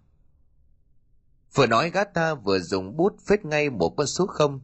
Lão tiệm và mụ dao vỗ tay đèn đét. Đúng là cơ hội kiếm tiền chỉ dễ như chờ lòng bàn tay. Cũng do khi mà ghi giấy nợ vì vội vàng mang tiền lên cho con, mà kia đã không ghi số tiền nợ bằng chữ, cho nên bây giờ chỉ mới đổi trắng thay đen thế này. Thành ra bên cạnh con số 10 triệu, cơ phải mở dấu ngoặc đơn và ghi chữ 10 triệu đồng. Nhưng cũng ai có thể ngờ mình lại có một bà thím ông chú và thằng em khốn nạn đến như vậy. Hắn bây giờ chỉ còn biết khóc lấy đâu ra số tiền đó bây giờ, cô lại nằm bẹp dí ở giường, không còn tâm trạng gì nữa. Chiều nay lúc sầm tối Hàn đang nằm thì thấy gã Thành mò sang. Hàn hơi ngạc nhiên cô chưa kịp mở lời Thành đã lên tiếng. Chào chị ạ. À. Hàn khẽ gật đầu. À, chào chú. Nói rồi Hàn bước lại ghế để nói chuyện. Cô vừa ngồi xuống thì Thành nói ngay. Em sang đây là muốn bàn với chị tìm cách giải quyết số nợ kia. Thực tình thì em cũng thương chị và cháu lắm. Hàn im lặng lắng nghe gã liền tiếp.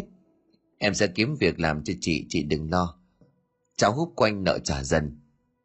Hàn cũng phấn khởi cô đâu biết được rằng mình sắp rơi vào cái bẫy kinh hoàng của thằng em khốn nạn. Hàn cảm động ngước mắt nhìn chiếc ảnh của chồng trên bàn thờ rồi quay xuống nhìn Thành dưng dưng bảo. Chị cảm ơn chú. Nếu quả thật như vậy thì ơn này chị trả đến kiếp sau cũng không hết. Bây giờ anh mất rồi chỉ còn thằng cu còi nữa.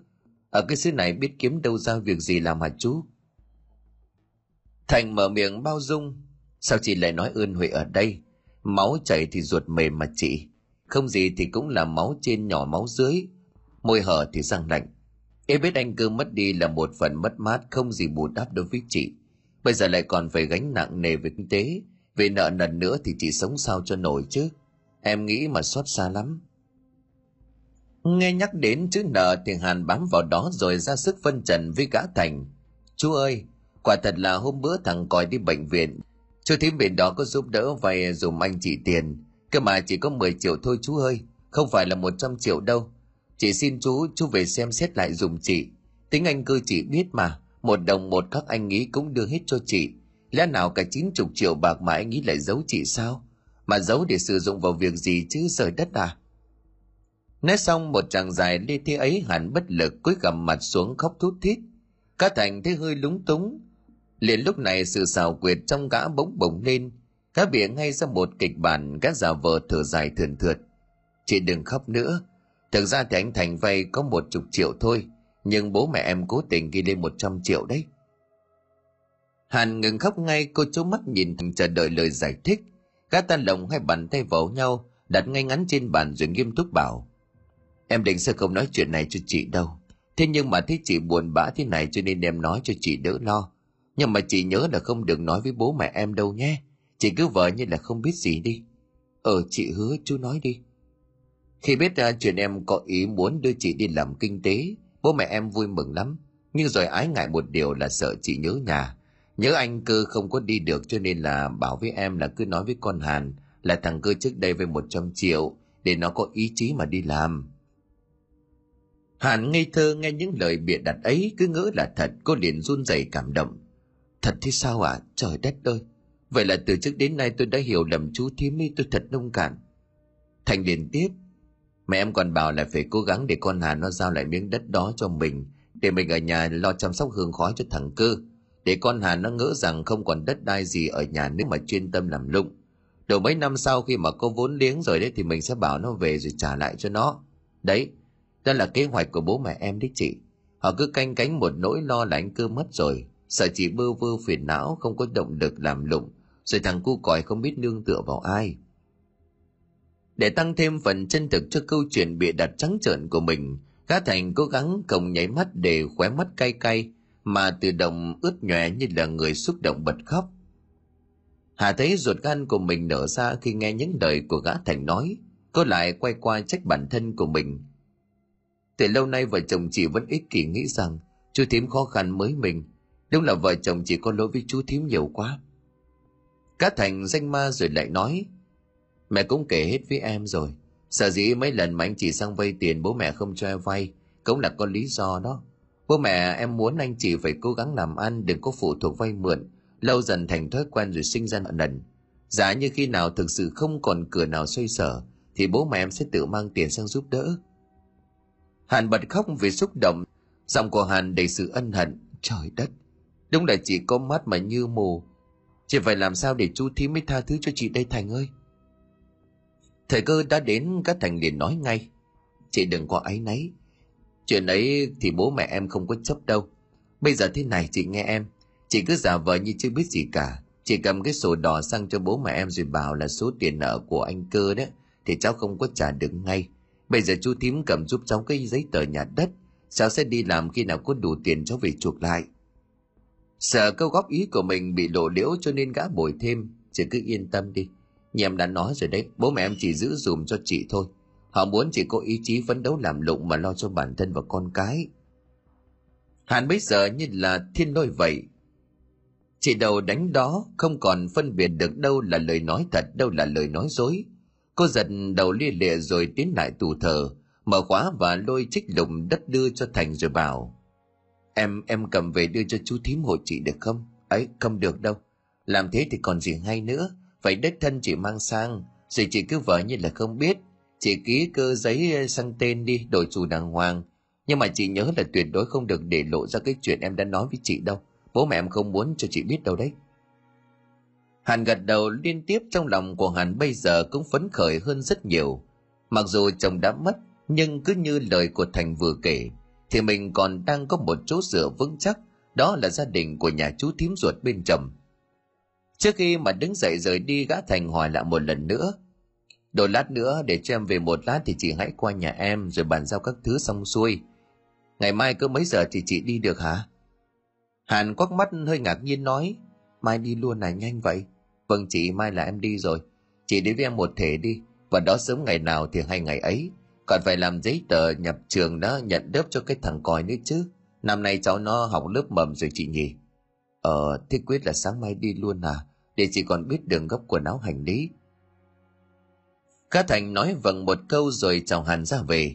Hàn cất lại cái sổ đỏ vào tủ cô tiến đến bàn thờ của cơ, đốt một nén nhang. Hàn lầm nhầm khấn. Anh ạ, à, vợ chồng mình suốt thời gian qua hiểu lầm vợ chồng chú Tiệp rồi. Mày hôm nay có chú Thành qua đây nói thì em mới biết. Ở trên cao chắc anh cũng thấy vui lắm phải không? Ngày mai chú Thành đưa em đi làm rồi. Anh có linh thiêng thì phù hộ độ trì cho em làm ăn gặp nhiều may mắn thông thuận anh nhé em xin thay anh nuôi dạy con chúng ta nên người. Xét cầu khấn thì hàn cắm hương vào bát, rồi vái bà vái chở gót đi xa có phải sang nhà lão tiệp ngay để còn chuẩn bị quần áo ngày mai lên đường? Lúc mà hàn sang đến nơi thì lão tiệp đang ngồi ở bàn uống nước, còn mộ dao thì đang khẩu vá gì trên chiếc giường ở gian bên. Vì đã được gã thành về nói là hàn sắp mang sổ đỏ sang cống cho cho nên lão tiệp và mộ dao sướng như điên lão tiệm thân sinh đứng dậy hồ hởi. Cháu qua đấy hả? Cháu ngồi đi. Rồi lại ngoái đầu về giường gọi, bà ơi, cháu nó sang này, xem nước non đâu, lấy cho cháu nó uống đi. Mộ dao đặt mảnh vải đang khâu dở xuống giường rồi tiến lại thân thất bảo, nghe tin là ngày mai hai mẹ con cháu đi vào chỗ thằng thành làm, thím nghe cũng mừng lắm. Cố lên cháu nha làm lấy tiền về giả nợ, người ta đang hỏi ghê lắm mà chú thím thì vẫn đang khất lần khất lượt đấy hàn bây giờ yên tâm nói dạ cháu bàn giao lại cái mảnh đất này lại cho chú thím rồi có gì chú thím giúp cháu lão tiệm thở dài thườn thượt Thôi thì cũng đành vậy thôi. Để chú nói với họ là giữ lấy cái mảnh đất đấy, rồi có gì sau này cho ông đủ tiền về mà chuộc lại. Đừng có nản lòng cháu, cố gắng lên. Còn người là còn của mà. Hắn thấy lòng của mình cuộn trào xúc động. Đúng là dạo này mình đã quả trách lầm người tốt. Sau rồi tất cả Hàn ra về khi trời đã gần khuya, lúc này chắc cũng tầm cỡ hơn 10 giờ. Cô còi vẫn còn ngủ ở trên giường nhịp thở đều đều ngon lành. Hàn nhìn con rồi chiều mến nói, mẹ nhất định không để con phải khổ. Rồi cô cúi xuống đặt một nụ hôn lên má con trai của mình.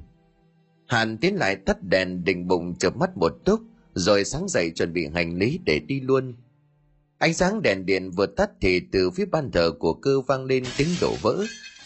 Hàn giật mình mở ngay đèn lên, cô đánh ánh mắt tại đó rồi hớt hải chạy ngay về.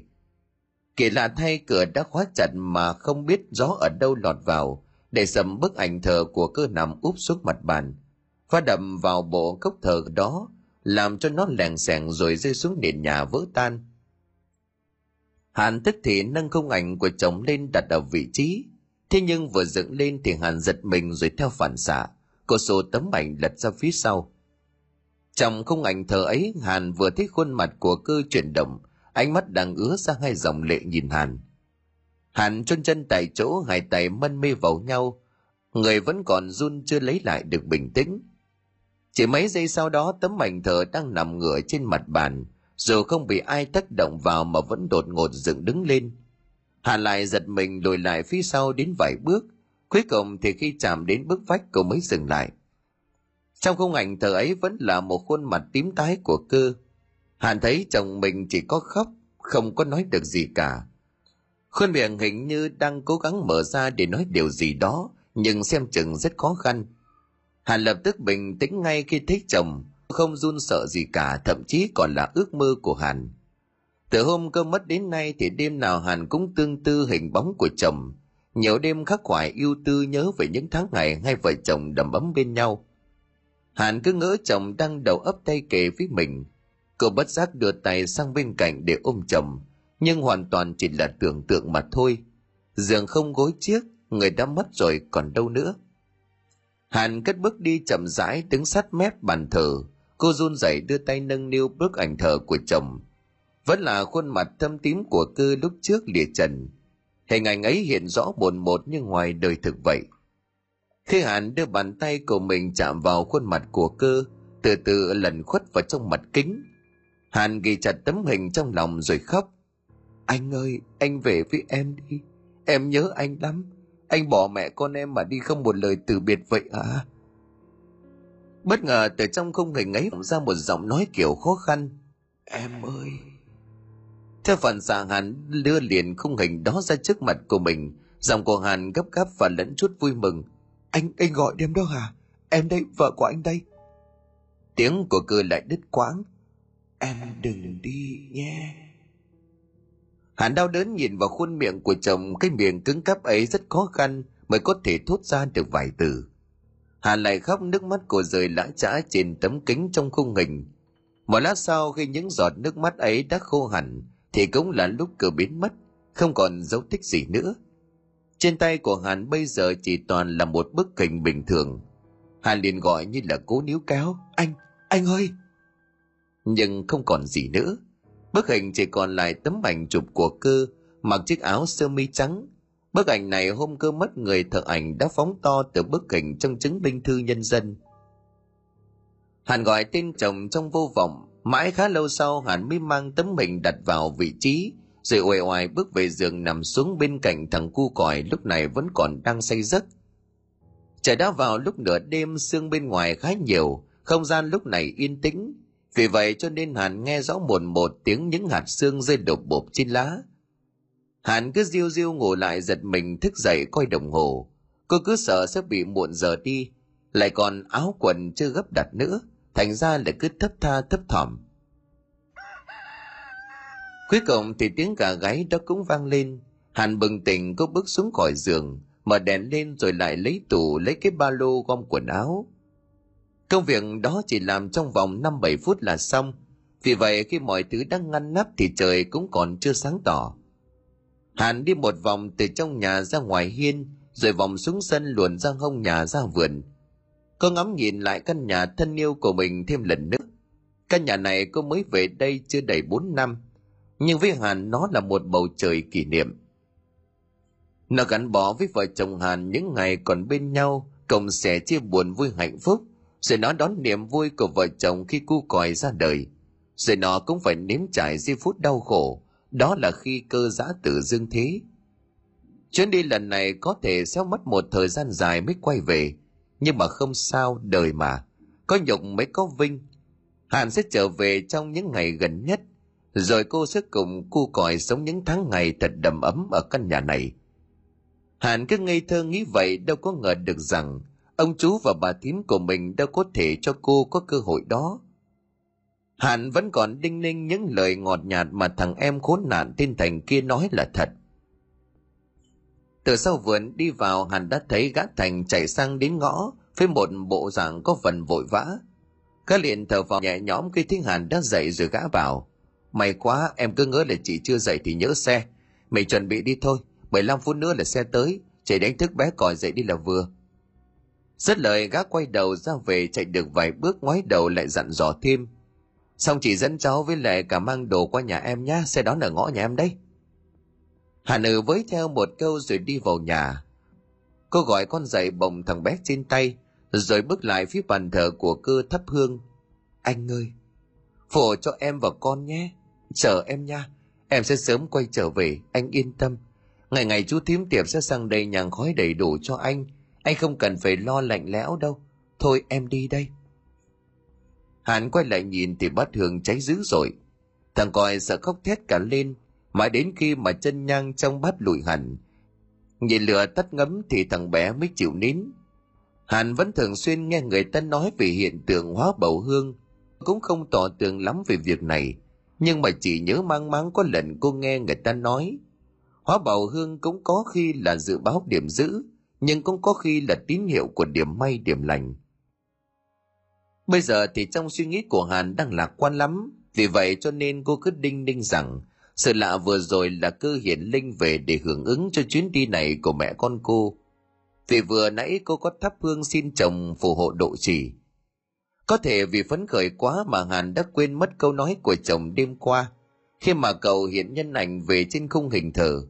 Dù khó khăn nhưng cô đã cố gắng để nói cho Hàn là đừng đi.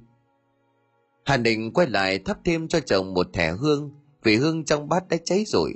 Thì đúng lúc này ngoài ngõ có tiếng gọi. Chị Hà nơi xong chưa? Nghe tiếng gọi của gã Thành Hàn tất tả đi ngay mà không kịp nhìn lại bàn thờ của chồng và căn nhà thêm lần nữa. Xe đậu trước cửa nhà của lão tiệp, con taxi này Thành thuê riêng chứ không đi xe khách. Thúc Hàn lên xe qua tấm kính cửa hạ xuống, bộ dao liền xúc động bảo. Cố lên cháu nhé, nhà khói của thằng cơ thì cứ để chú thím ở nhà lo, yên tâm mà làm việc đi.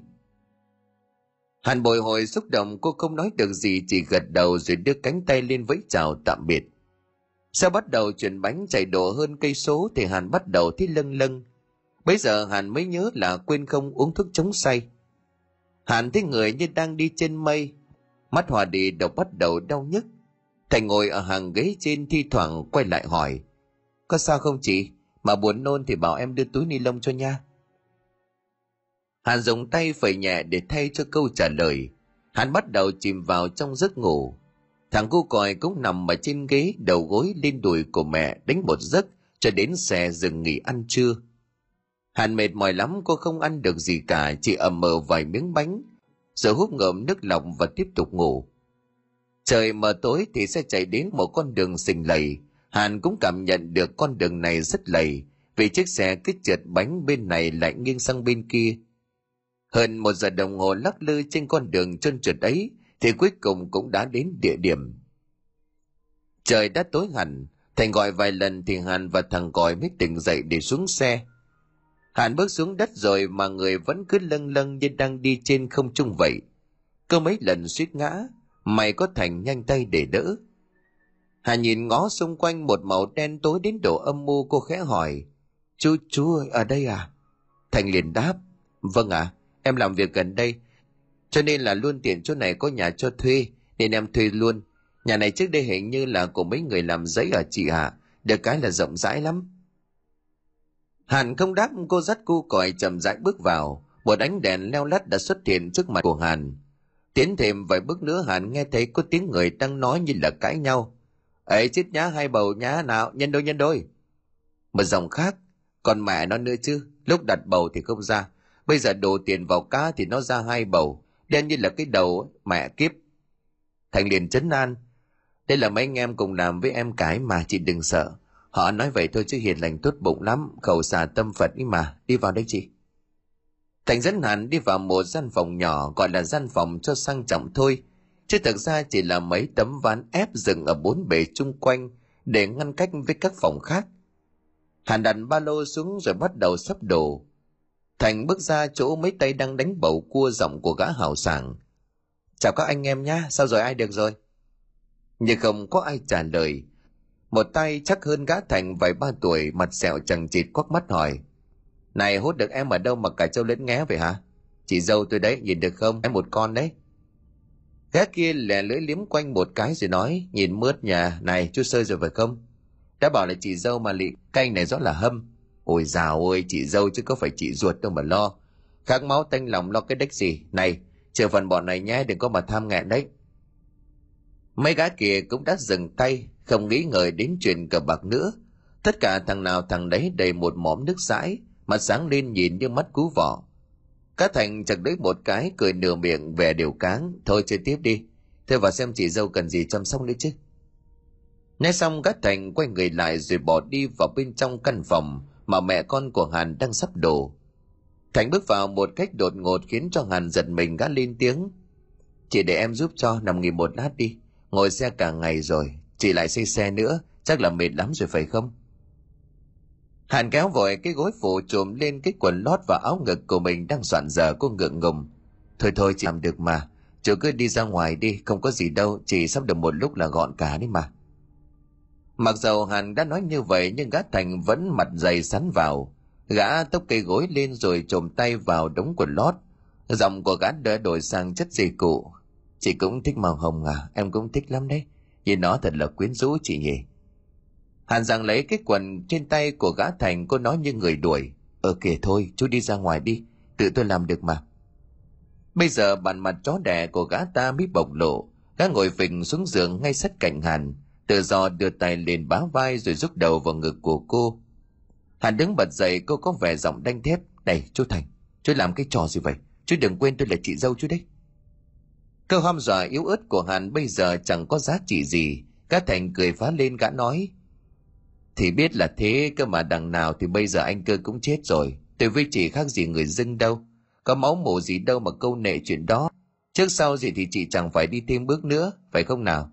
Thì chị chờ em em cho chị tiền, có phải là được cả đôi đường không gớm nữa.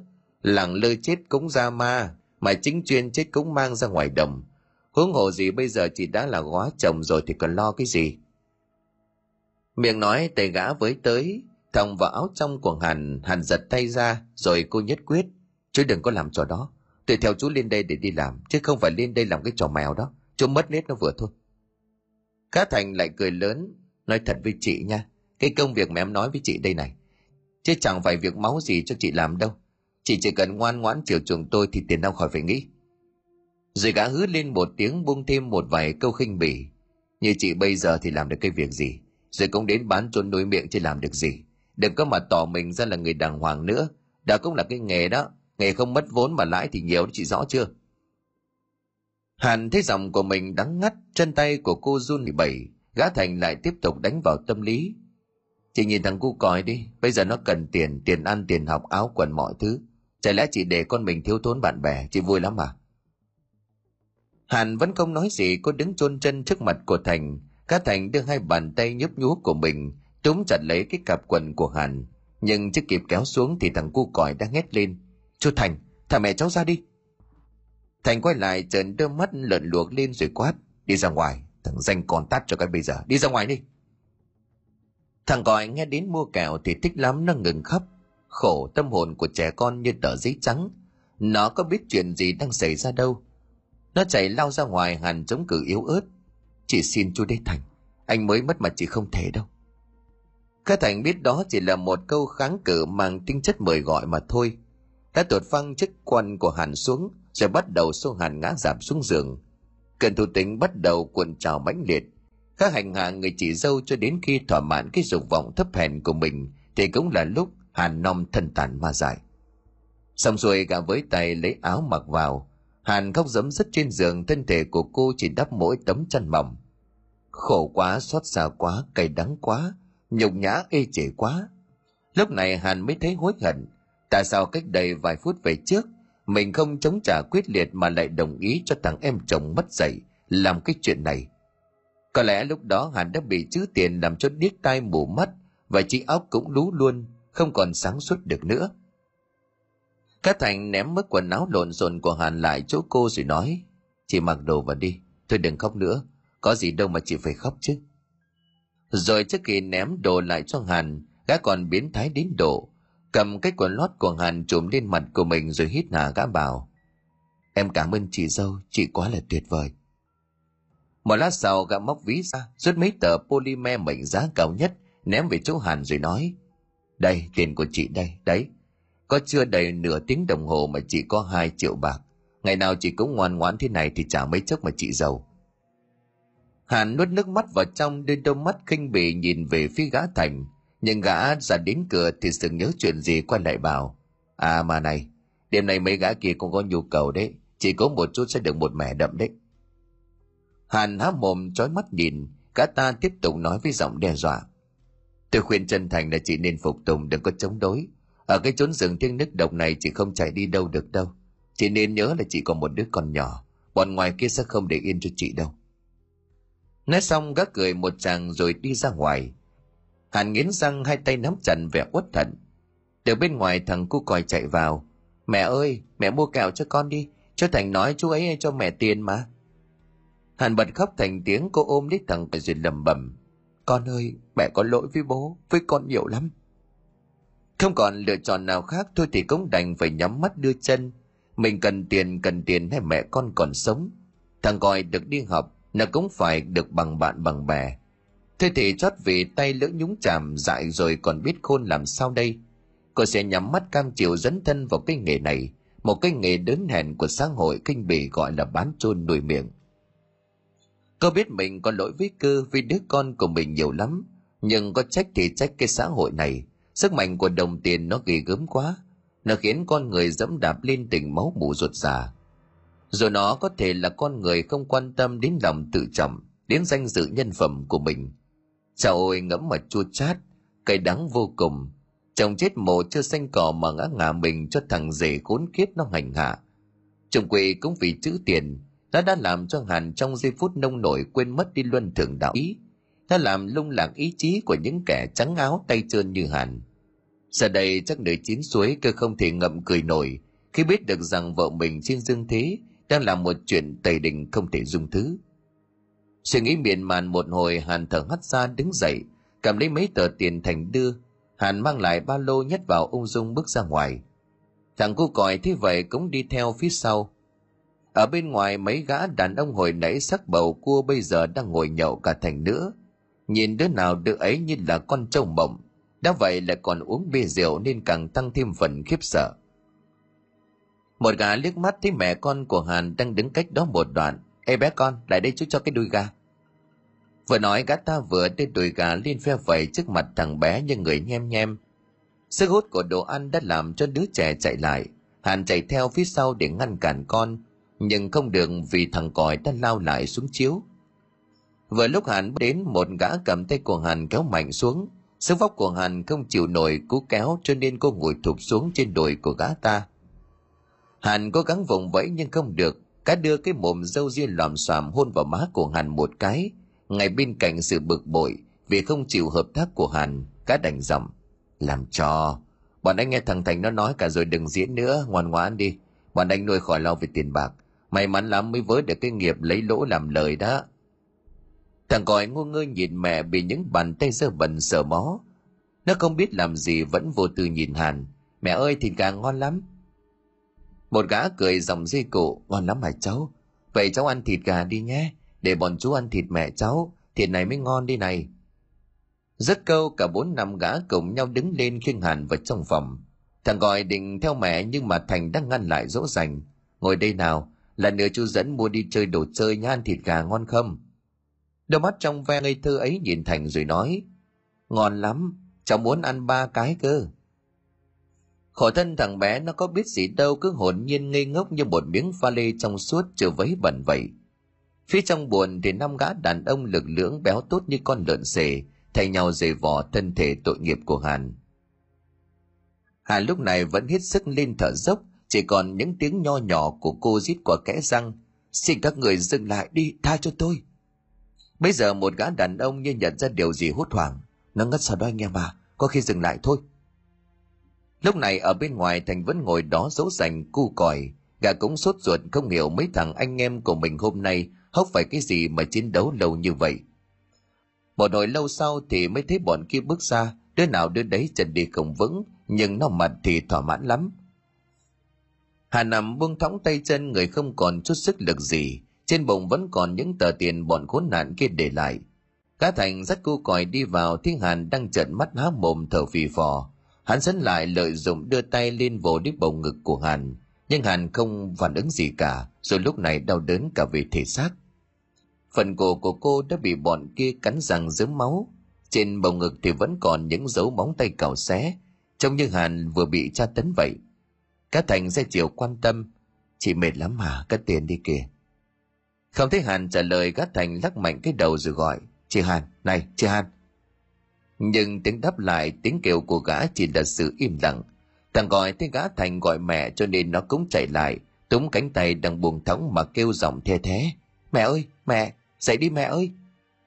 Linh cảm có chuyện không lành gã Thành run rẩy đưa ngón tay tròn đặt lên ngang mũi, dây sau gã chạy lao lại ra bên ngoài. Anh em, bà Hàn bà yêu lắm rồi, anh em vào xem thế nào đi. Bà chúng bắt đầu ngồi xuống trước bàn rồi cho nên bây giờ có bố chết cũng chưa chắc chịu đứng dậy. Huống chi là trong mắt chúng, Hàn chỉ là một con gái đĩ rẻ tiền không hơn không kém. Một dòng lè nhẹ vì hơi men hồi nãy chưa hết. Không chết được đâu, bọn này nó tiếp một lúc cả chục thằng đó, tầm này ăn thua gì nó giả vờ đấy. Một dòng khác liền nói chen, chắc là em đã chưa đã mà, hay là anh em vào làm thêm cái nữa. Gã Thành liền gấp gáp, tôi nói mà anh không tin à, vào đi xem này, thật đó hơi thở cả mán rồi đó, yếu lắm. Một gã có giọng nói ồm ồm, có lẽ đang dây đèn cho nên hằng máu gắt. Nó chết thì đem xác xuống sông đó mà quăng đi. Làm cái gì mà mà lại nhải như vậy? Nó là con điếm chứ không phải bà hoàng bà chúa gì đâu mà thiết. Không có con này thì kiếm con khác, chỉ lo không có tiền thôi. Nói rồi bọn chúng lại tiếp tục cắm đầu vào cuộc sát phạt, không hề để tâm đến cô gái tội nghiệp, tên Hàn đang nằm ở trong kia. Cá Thành bực lắm chẳng làm được gì, cuối cùng thì cũng đành quay trở vào xem tình hình thế nào. Hạn vẫn nằm đó vẫn bộ dạng y như hồi nãy không gì thay đổi. Chỉ có điều lúc này tấm mền mỏng trên bụng không còn chuyển động lên xuống. Hạn đã chết. Sau một khoảng ngắn ngòi thoi thóp, cô đã chút hơi thở cuối cùng. Cá Thành chạm vào mũi liền lập tức hắn còn rút lại, mắt hắn trợn tròn kinh sợ miệng ú ớ. Mọi người ơi, Hàn chết rồi. Cả bọn khốn kiếp kia nghe tay này chạy sang tay kia, chúng chia tiền xong rồi một gã ngước mắt lên hỏi cho có lệ. Chết rồi hả? Chết dễ quá. Vậy mới có biết con bé này yếu anh em nhỉ? Đợt trước con bé kia một lúc tiếp bảy thằng cơ mà, thế mà xong xuôi nó vẫn bình thường chả sao cả. Một gã liền bạo mồm cất giọng độc địa. Đã xác định theo cái nghề bán cho nuôi miệng mà yếu nhơn nhớt như vậy. Sao ăn được tiền của thiên hạ, đúng là yếu lại còn thích ra gió. Thành bấy giờ lo lắng, thì bây giờ phải làm thế nào hả anh em? Thì đào cái huyệt chôn nó đi chứ còn sao chăng gì. Không lẽ lại định tổ chức đám tang cho nó sao mà hỏi? Ngần ngừ một chút nữa gã Thành lại tiếp. Bây giờ nỗi lại còn cái thằng cu nhỏ này nữa. Đúng là tôi mang hàng lên cho các bố xài. Bây giờ chả đứa nào chịu đứng ra lo liệu với tôi một tí. Tôi cũng dại thật đất tự nhiên mang cái ách giữ đàng vào cổ. Đêm đó tầm độ 2 giờ sáng chúng nó mang xác lõa đồ của Hàn đem chôn ở bãi đất trống. Chúng đào một cái huyệt độ nửa thước rồi đạp xác không mảnh vải trên thân của hàng xuống đó và lấp đất lại. Con người mà chúng xem như con vật vậy, cái chết của một mạng người đối với chúng tựa hồ như là một con muỗi. Đáp đất xong thì chúng kéo nhau về lán nằm ngủ như bình thường. Thằng cu còi hồi nãy gọi mẹ một hồi không được, cho nên nó mệt quá cũng nằm tiếp đi. Khi người ta bế xác mẹ nó đi chôn nó cũng không thể hay biết. Rồi sáng mai thức dậy nó chẳng còn được thích mẹ của mình đâu. Ngày mẹ tội nghiệp nó đang nằm lạnh lẽo trong lòng đất – không quan tài, thậm chí không một mảnh vải che thân. Lúc này cũng đã là khoảng hơn 3 giờ sáng. Cả đám bọn chúng vừa tiếp đi bất ngờ nghe tiếng khóc của cu còi phát ra từ căn phòng mà hồi nãy hàn nằm chết. Cái thành đang ngủ giờ mắt nghe tiếng khóc của đứa cháu gã ta chờ mình một cái rồi lẩm bẩm. Tiền sư cái thằng danh này ngủ không ngủ lại dậy đi khóc vào nửa đêm gần sáng thế này mới khốn kiếp chứ. Giờ gã vật sang một bên mà ngủ tiếp, nhưng mà dường như tiếng khóc của cu còi mỗi lúc một to hơn. Nó như là đang cố tình đánh thức bọn chúng. Một gã cố tiết ngồi nhòm dậy giọng nó lè nhè, mà mẹ nó chứ, lấy rẻ mà nút mồm nó lại, không thì bẻ gãy răng đi, bực thật đó cái loại cô hồn các đảng. Gã khác cũng hưởng ứng, gã tà đứng bật lên lao vào phòng hắn mở công tắc đèn ánh mắt gã nhìn vào thằng còi. Cầm mồm ngay đi, con mẹ mày khóc cái gì hả? Mày tin bố mày đạp một phát mày lòi ruột ra không? Những gã càng hét thì thằng còi lại càng khóc to. Máu chó của gã nổi lên, gã co chân đạp một cái dưới lồng ngực của thằng còi. Cú đạp như trời giáng làm cho thằng bé ba tuổi đang ươn mượn như búp măng. Chỉ kịp óe lên một tiếng nho nhỏ rồi đổ vật ra giường rồi ngừng thở. Chuyện đã cơn giận, khi mà thằng còi đổ vật ra giường rồi hắn còn nhẫn tâm dùng đôi chân thô sắp của mình đạp thêm mấy phát nữa lên ngực và bụng của thằng nhỏ. Vừa đạp hắn vừa nghiến răng. Mày phá giấc ngủ của ông hòa tiên, sư mày chết đi chết đi này. Vừa lúc này thì gã thành từ bên ngoài hớt hải chạy vào. Gã cháo chừng mắt khi thấy thằng cu còi máu me ộc ra từ miệng. Hắn chạy lại thì thằng bé đã chết từ bao giờ. Gã thành quay sang nhìn gã khốn kiếp kia rồi lo lắng. Xoay mạnh tay với nó vậy anh dương. Nó chết rồi còn đâu gã ta là dương, có biệt danh là dương vật. Cái tên này xuất phát từ cái vóc dáng vạm vỡ của gã và sức khỏe phi thường của gã. Trong một lần ăn nhậu xong, hai mươi gã đàn ông lần lượt lại vật tay với gã nhưng đều bại trận. Kể từ đó gã có biệt danh như vậy. Nghe gã thành nói vậy, dương liền nói ngay ờ, nó chết theo con mẹ nó cũng được. Khóc vậy bố ai mà chịu nổi, mẹ kiếp. Mày đem quăng xoắc nó xuống vách núi đi đầu một đêm là thú rừng nó tha sạch đó không phải chôn cất làm gì cho phí công Kéo Thành nghĩ ngợi một lúc cả thấy tay dương vật này nói cũng có lý. Thôi thì đằng nào mẹ nó cũng đã chết, tiến nó đi luôn cho mình đỡ gánh nặng. Coi như lão Dương thay mình làm chuyện mình mong đợi. Gã không hề xót thương đứa cháu của mình một chút nào cả. Hắn túm tóc thằng bé rồi xách đi.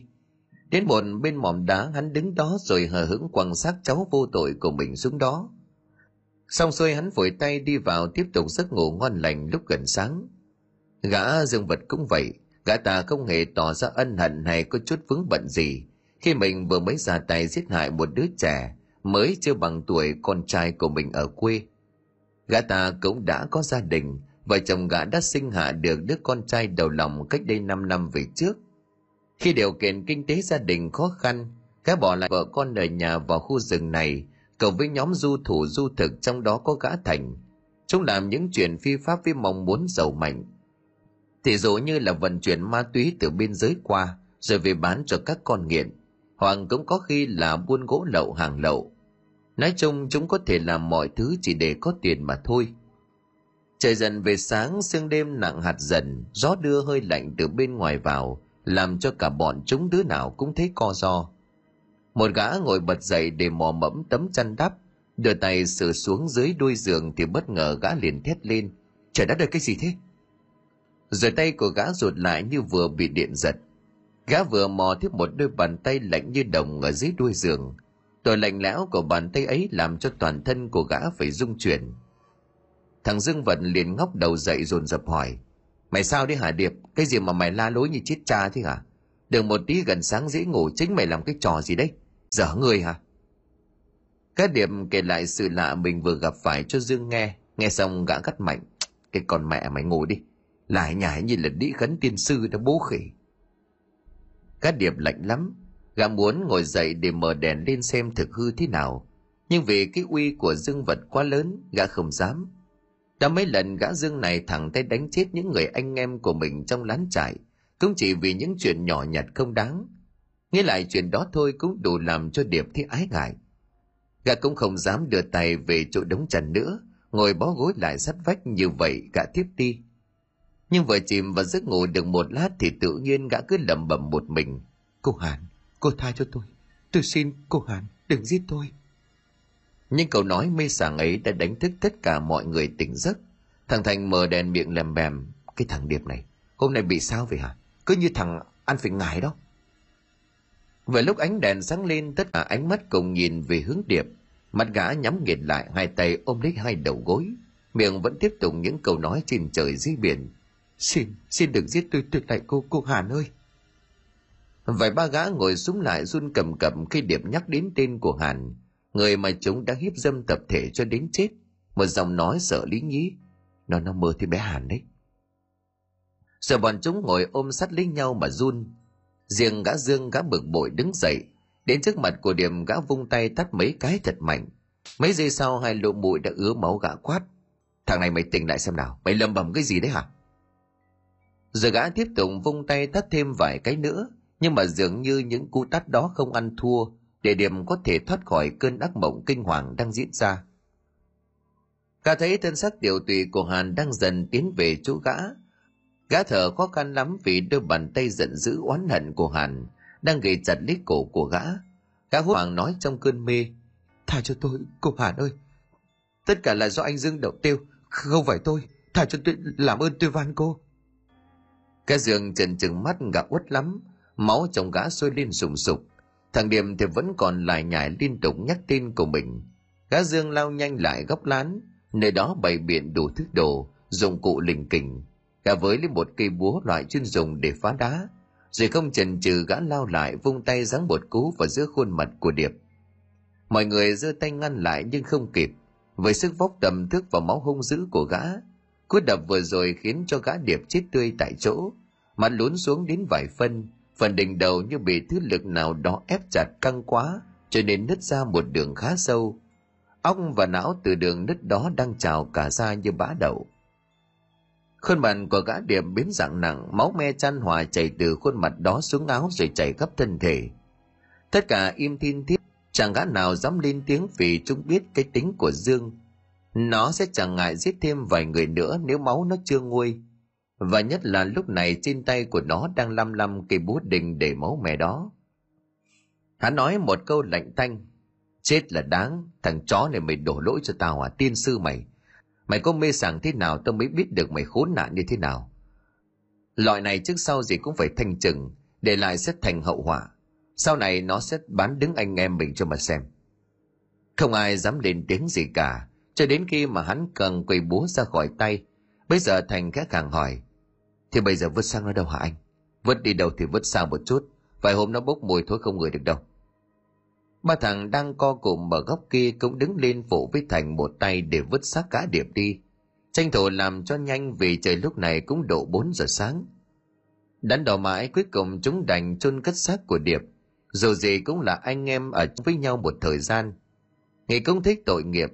Cá thành mang quốc sẻng ra cho mấy thằng kia đảo huyệt. Còn mình thì quay vô để dọn dẹp chỗ máu mà thằng Điệp vừa chết. Ba gã hì hục đào đất khá mềm cho nên chỉ thoáng một chốc, cái huyệt hình chữ nhật đã hiện ra trước mắt. Chúng đưa tay khênh thằng Điệp để đặt nó xuống hố. Nhưng bất giác kỳ ngước lên, thì một gã nòm thấy có một người lạ đang đứng trước mặt của mình. Trời đang tối nhưng gã vẫn nhận ra đây không phải là gã Thành hay là gã Dương, vì người này dáng dấp gầy gò và nhỏ thó. Này thằng kia, Mày là ai đấy hả? Tại sao mày lại lạc vào đây? Mau xéo đi ngay, không mày nát xương ra đấy. Hai gã kia cũng quay lại chúng giật mình khi người đó đang đứng ngay sát cạnh sau lưng. Trời đất ơi, người hay ma với cái thằng này, mau biến đi. Con mẹ mày thích chết à? Người kia liền chậm rãi. Chúng mày đã giết vợ tao, giết con tao, mau trả mạng cho vợ con tao. Cả ba thằng thốt nếu nói như vậy thì chẳng phải đây là hồn ma của chồng Hàn hay sao? Sở dĩ chúng biết là bởi vì Thành đã nói với chúng, chồng Hàn mới mất cách đây chưa được một tháng. Nghe xong những câu nói lạnh lẽo và gây sợ ấy, bọn chúng há mồm trợn mắt, chân tay run lẩy bẩy như bị trúng gió đột ngột. Rồi chúng sợ hãi với lấy cái sàng vừa đào đất, đứng lên nhắm mắt đập túi bụi về hướng hồn ma của cơ. Cơ cất lên những tiếng như từ địa ngục truyền về. Đền mạng đi, lũ chó, mau đền mạng đi. Âm thanh đó xoáy sâu vào tận óc của ba gã. Chúng càng nhắm mắt đập loạn xạ mà không biết được rằng từ nãy đến giờ ba đứa đang đập nhau. Lúc mà dọn dẹp xong gã chỗ của gã điệp chết, lúc này trời cũng đã tinh mơ. Cá Thành thấy lạ vì bọn kia chôn điệp sao mà lâu như vậy. Nghĩ đoàn cả mới ra xem tình hình như thế nào. Đến nơi thì gã quỳ xuống tại chỗ khi chứng kiến cảnh tượng kinh hoàng trước mắt. Xác của Điệp vẫn nằm đó trên được chôn cất. Không những vậy chung quanh còn có thêm vài ba cái xác của ba gã kia. Toàn thân từ mặt mũi cho đến chân tay chỗ nào cũng có vết máu đầm đìa. Đáng kinh ngạc hơn bên cạnh bốn cái xác còn nằm đó là bộ phận sinh dục của chúng bị ai đó cắt lìa. Bây giờ nhìn bèo nhèo máu me xen lẫn với đất cát trông rất đáng sợ. Cá Thành không hiểu được cớ sự như thế nào, thành ra là khủng khiếp đến như vậy. Gã đầu biết được rằng hồn ma của cơ đã hiện về để báo thù cho vợ của mình. Và có lẽ muốn cho kiếp sau quất đầu thai thì bọn chúng sẽ trở thành một con gà chống thiến. Cho nên cười đã cắt phăng hết cổ quý của bọn chúng đi. Cá Thành chân trùng xuống vừa chạy vừa bò mãi mới vào được đến nơi. Trời đã sáng rõ gã Dương lúc này cũng đã tỉnh dậy. Gã đang loay hoay chuẩn bị vệ sinh cá nhân Cá Thành vừa chạy vào đang thở hồn hển để chuẩn bị nói sự việc cho gã nghe. Thì vừa lúc này gã Dương có điện thoại. Nhìn thấy số máy của vợ gọi tới gã chửi thề một câu trước khi nghe. Vừa sáng mai gọi là tế bố mày hay sao mà gọi sớm thế? Alo nghe này có chuyện gì không? Dòng của vợ gã đầu dưới bên kia như muốn gào lên. Anh ơi anh về ngay đi con mình bị đuối nước chết rồi anh à. Các buông rơi chiếc điện thoại trên tay toàn thân lúc này dịu dã Cả lào vút đi như bay, mặc dù người lúc này vẫn còn đang cười trần. Cá Thành không biết đầu đuôi mọi chuyện ra sao, chỉ trong mắt nhìn theo cho đến khi gã giường khuất hẳn khỏi lùm cây trước mặt. Sáng nay thằng bé con của gã giường dậy sớm, lúc mà mẹ nó mang giỏ đi chợ thì nó một mình ra cầu ao chơi. Nó thấy trên nhánh ổi vươn ra phía ao có một trái ổi chín, cho nên nó đu người ra với, không ngờ bị trượt tay và rơi ổm xuống ao. Cái ao rất sâu nó lại còn đang quá nhỏ. Vì vậy chỉ sau mấy lần giã gạo lên xuống thì thằng bé đã về với ông bà. Khi đi trở về mẹ nó gọi nhưng không thấy nó trả lời. Nhìn thấy chiếc dép của con ở trên bờ nên linh tính mách bảo có chuyện không lành. Cô gào lên hô hoán dân làng chạy sang.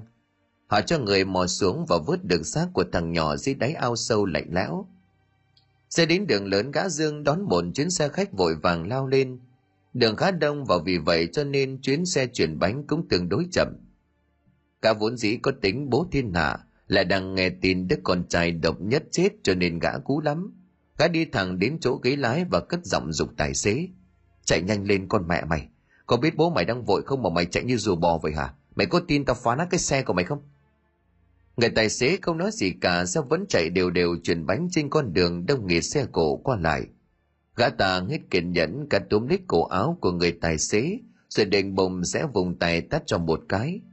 Nhưng gã khựng lại khi đối diện với khuôn mặt ấy, một khuôn mặt thâm bầm như vết thương bị tụ máu. Ánh mắt đó nhìn như không phải đang mở bình thường, mà là đang trần trừng lên thì phải. Gã giật lùi lại vài bước cho đến khi mà chạm vào cánh cửa lên xuống đang mở, thì gã túm vội vào cái thanh sắt. Người tài xế lúc này quay sang nhìn gã, Mày trả mạng cho vợ tao Trả mạng cho con tao đi thằng khốn đền mạng đi Giờ mọi hành khách trên xe không ai biết gì Chỉ thấy gã Dương hét lên một tiếng rồi lao nhanh xuống đường Bằng lối cửa lên xuống lúc này đang để mở để bắt khách. Xui xẻo cho gã vừa vụt xuống mặt đường thì vừa lúc này, Một chiếc container lao qua đè lên gã, Làm cho thân của gã bẹp dí như tờ giấy. Rồi cứ như vậy trên con đường đông đúc đó, hàng trăm ngàn lượt xe cứ cán qua cái xác của gã, làm cho xác của gã vỡ vụn thành trăm mảnh. Một mình ở lại nơi đáng sợ này là điều không thể. Chứng kiến bao nhiêu chuyện xảy ra liên tục, cá thành thấy trung trí nhất là bây giờ lại có mối mình ở đây thì không được như vậy cho nên gã đã quyết định ra về Gã mang theo nỗi sợ hãi sẽ đón xe đến tối muộn ngày hôm đó thì xe chở gã về với gia đình Lúc gã về đến nhà mụ giao và lão tiệp hình như vừa ăn cơm xong đang ngồi ở hiên hóng gió. Thành bước vào toan cất lời chào bố mẹ, thì gã bỗng chết chân tại chỗ khi nhìn vào gian giữa căn nhà. Bàn thờ nhà mình không hiểu sao đang bốc lên cháy dần dật. Mộ giao và lão tiệp thích con trai mới đi được một hôm, hôm nay lại về cho nên thấy lạ, cho nên chạy ra ngoài sân để hỏi xem có chuyện gì. Nhưng vừa đứng lên thì gã Thành đã hốt hoảng. Cháy, bố mẹ ơi cháy kìa! Lão tiệp giật mình chạy vào bên trong. kế theo đó mộ Giao cũng chạy đi theo vợ chồng của mụ hoàng hốt khi thấy bàn thờ tổ tiên đóng bằng gỗ mít vốn thuộc hàng xịn nhất của làng này sao bây giờ tự nhiên lại bốc cháy thế kia lão Tiệp lắp bắp mau mau dập lửa đi. Cá thành buông cái ba lô xuống chạy vội vào cùng với bố mẹ tìm cách dập lửa, nhưng không tài nào dập tắt được. Đám cháy cứ liên tục bốc lên bắt lửa vào dây điện rồi bàn ghế, giường tủ, tất cả những món đồ gỗ đắt tiền đang bị thiêu rụi. Lửa mỗi lúc một bốc mạnh hơn. Cái mái ngói của nhà lửa cũng đã bắt lên, cháy hết những thanh dui xả đòn tay. Lúc này nhận thấy mọi thứ đã vô vọng. Lã thành mới nói trong làn khói thôi, mau mau chạy ra ngoài thôi bố. Đúng lúc này, cánh cửa của ngôi nhà đột nhiên đóng sầm lại, mặc cho gã thành và lão tiệm dùng sức để đẩy nó ra. Phía bên ngoài, bà con tròm xóm ra sức giật thật mạnh cánh cửa, vẫn cứ như là một bức tường thành kiên cố. Mộ dao hồn hển nói, mau tìm cách đi, mẹ không thở được nữa. Mộ càng rên lên đến đâu thì gã thành và lão tiệp lại càng dối đến đó. Bởi chính lão tiệp bây giờ sắp đang buông xuôi mắt của lão không còn thấy gì cả vì làn khói dày đặc. Da thì bỏng rát đầu đớn. Cuối cùng sau bao nhiêu cố gắng giành giật sự sống thì ông trời đã không cho chúng cơ hội. Cây mái ngói sau khi cột cào đoàn nóc, toàn lại bằng gỗ quý, đã cháy rồi thì mái ngói nặng đến mấy tấn. Ở trên đó rùa xuống như đập một cơn mưa bất chợt. Nó đè bẹp vợ chồng của lão tiệm và gã thành. Chúng phải chết trong đầu đớn. Trước khi về với địa ngục chúng vẫn còn nghe văng vẳng từ vị trí bàn thờ tổ tiên vọng lên một câu nói rõ rệt. Nếu kiếp sau chúng mày có đầu thai làm con người thì phải đặt cái tâm cái đức lên hàng đầu nghe chưa? Con người sống trên cõi đời này mà vô tâm thất đức thì quả báo sẽ đến ngày nhãn tiền mà thôi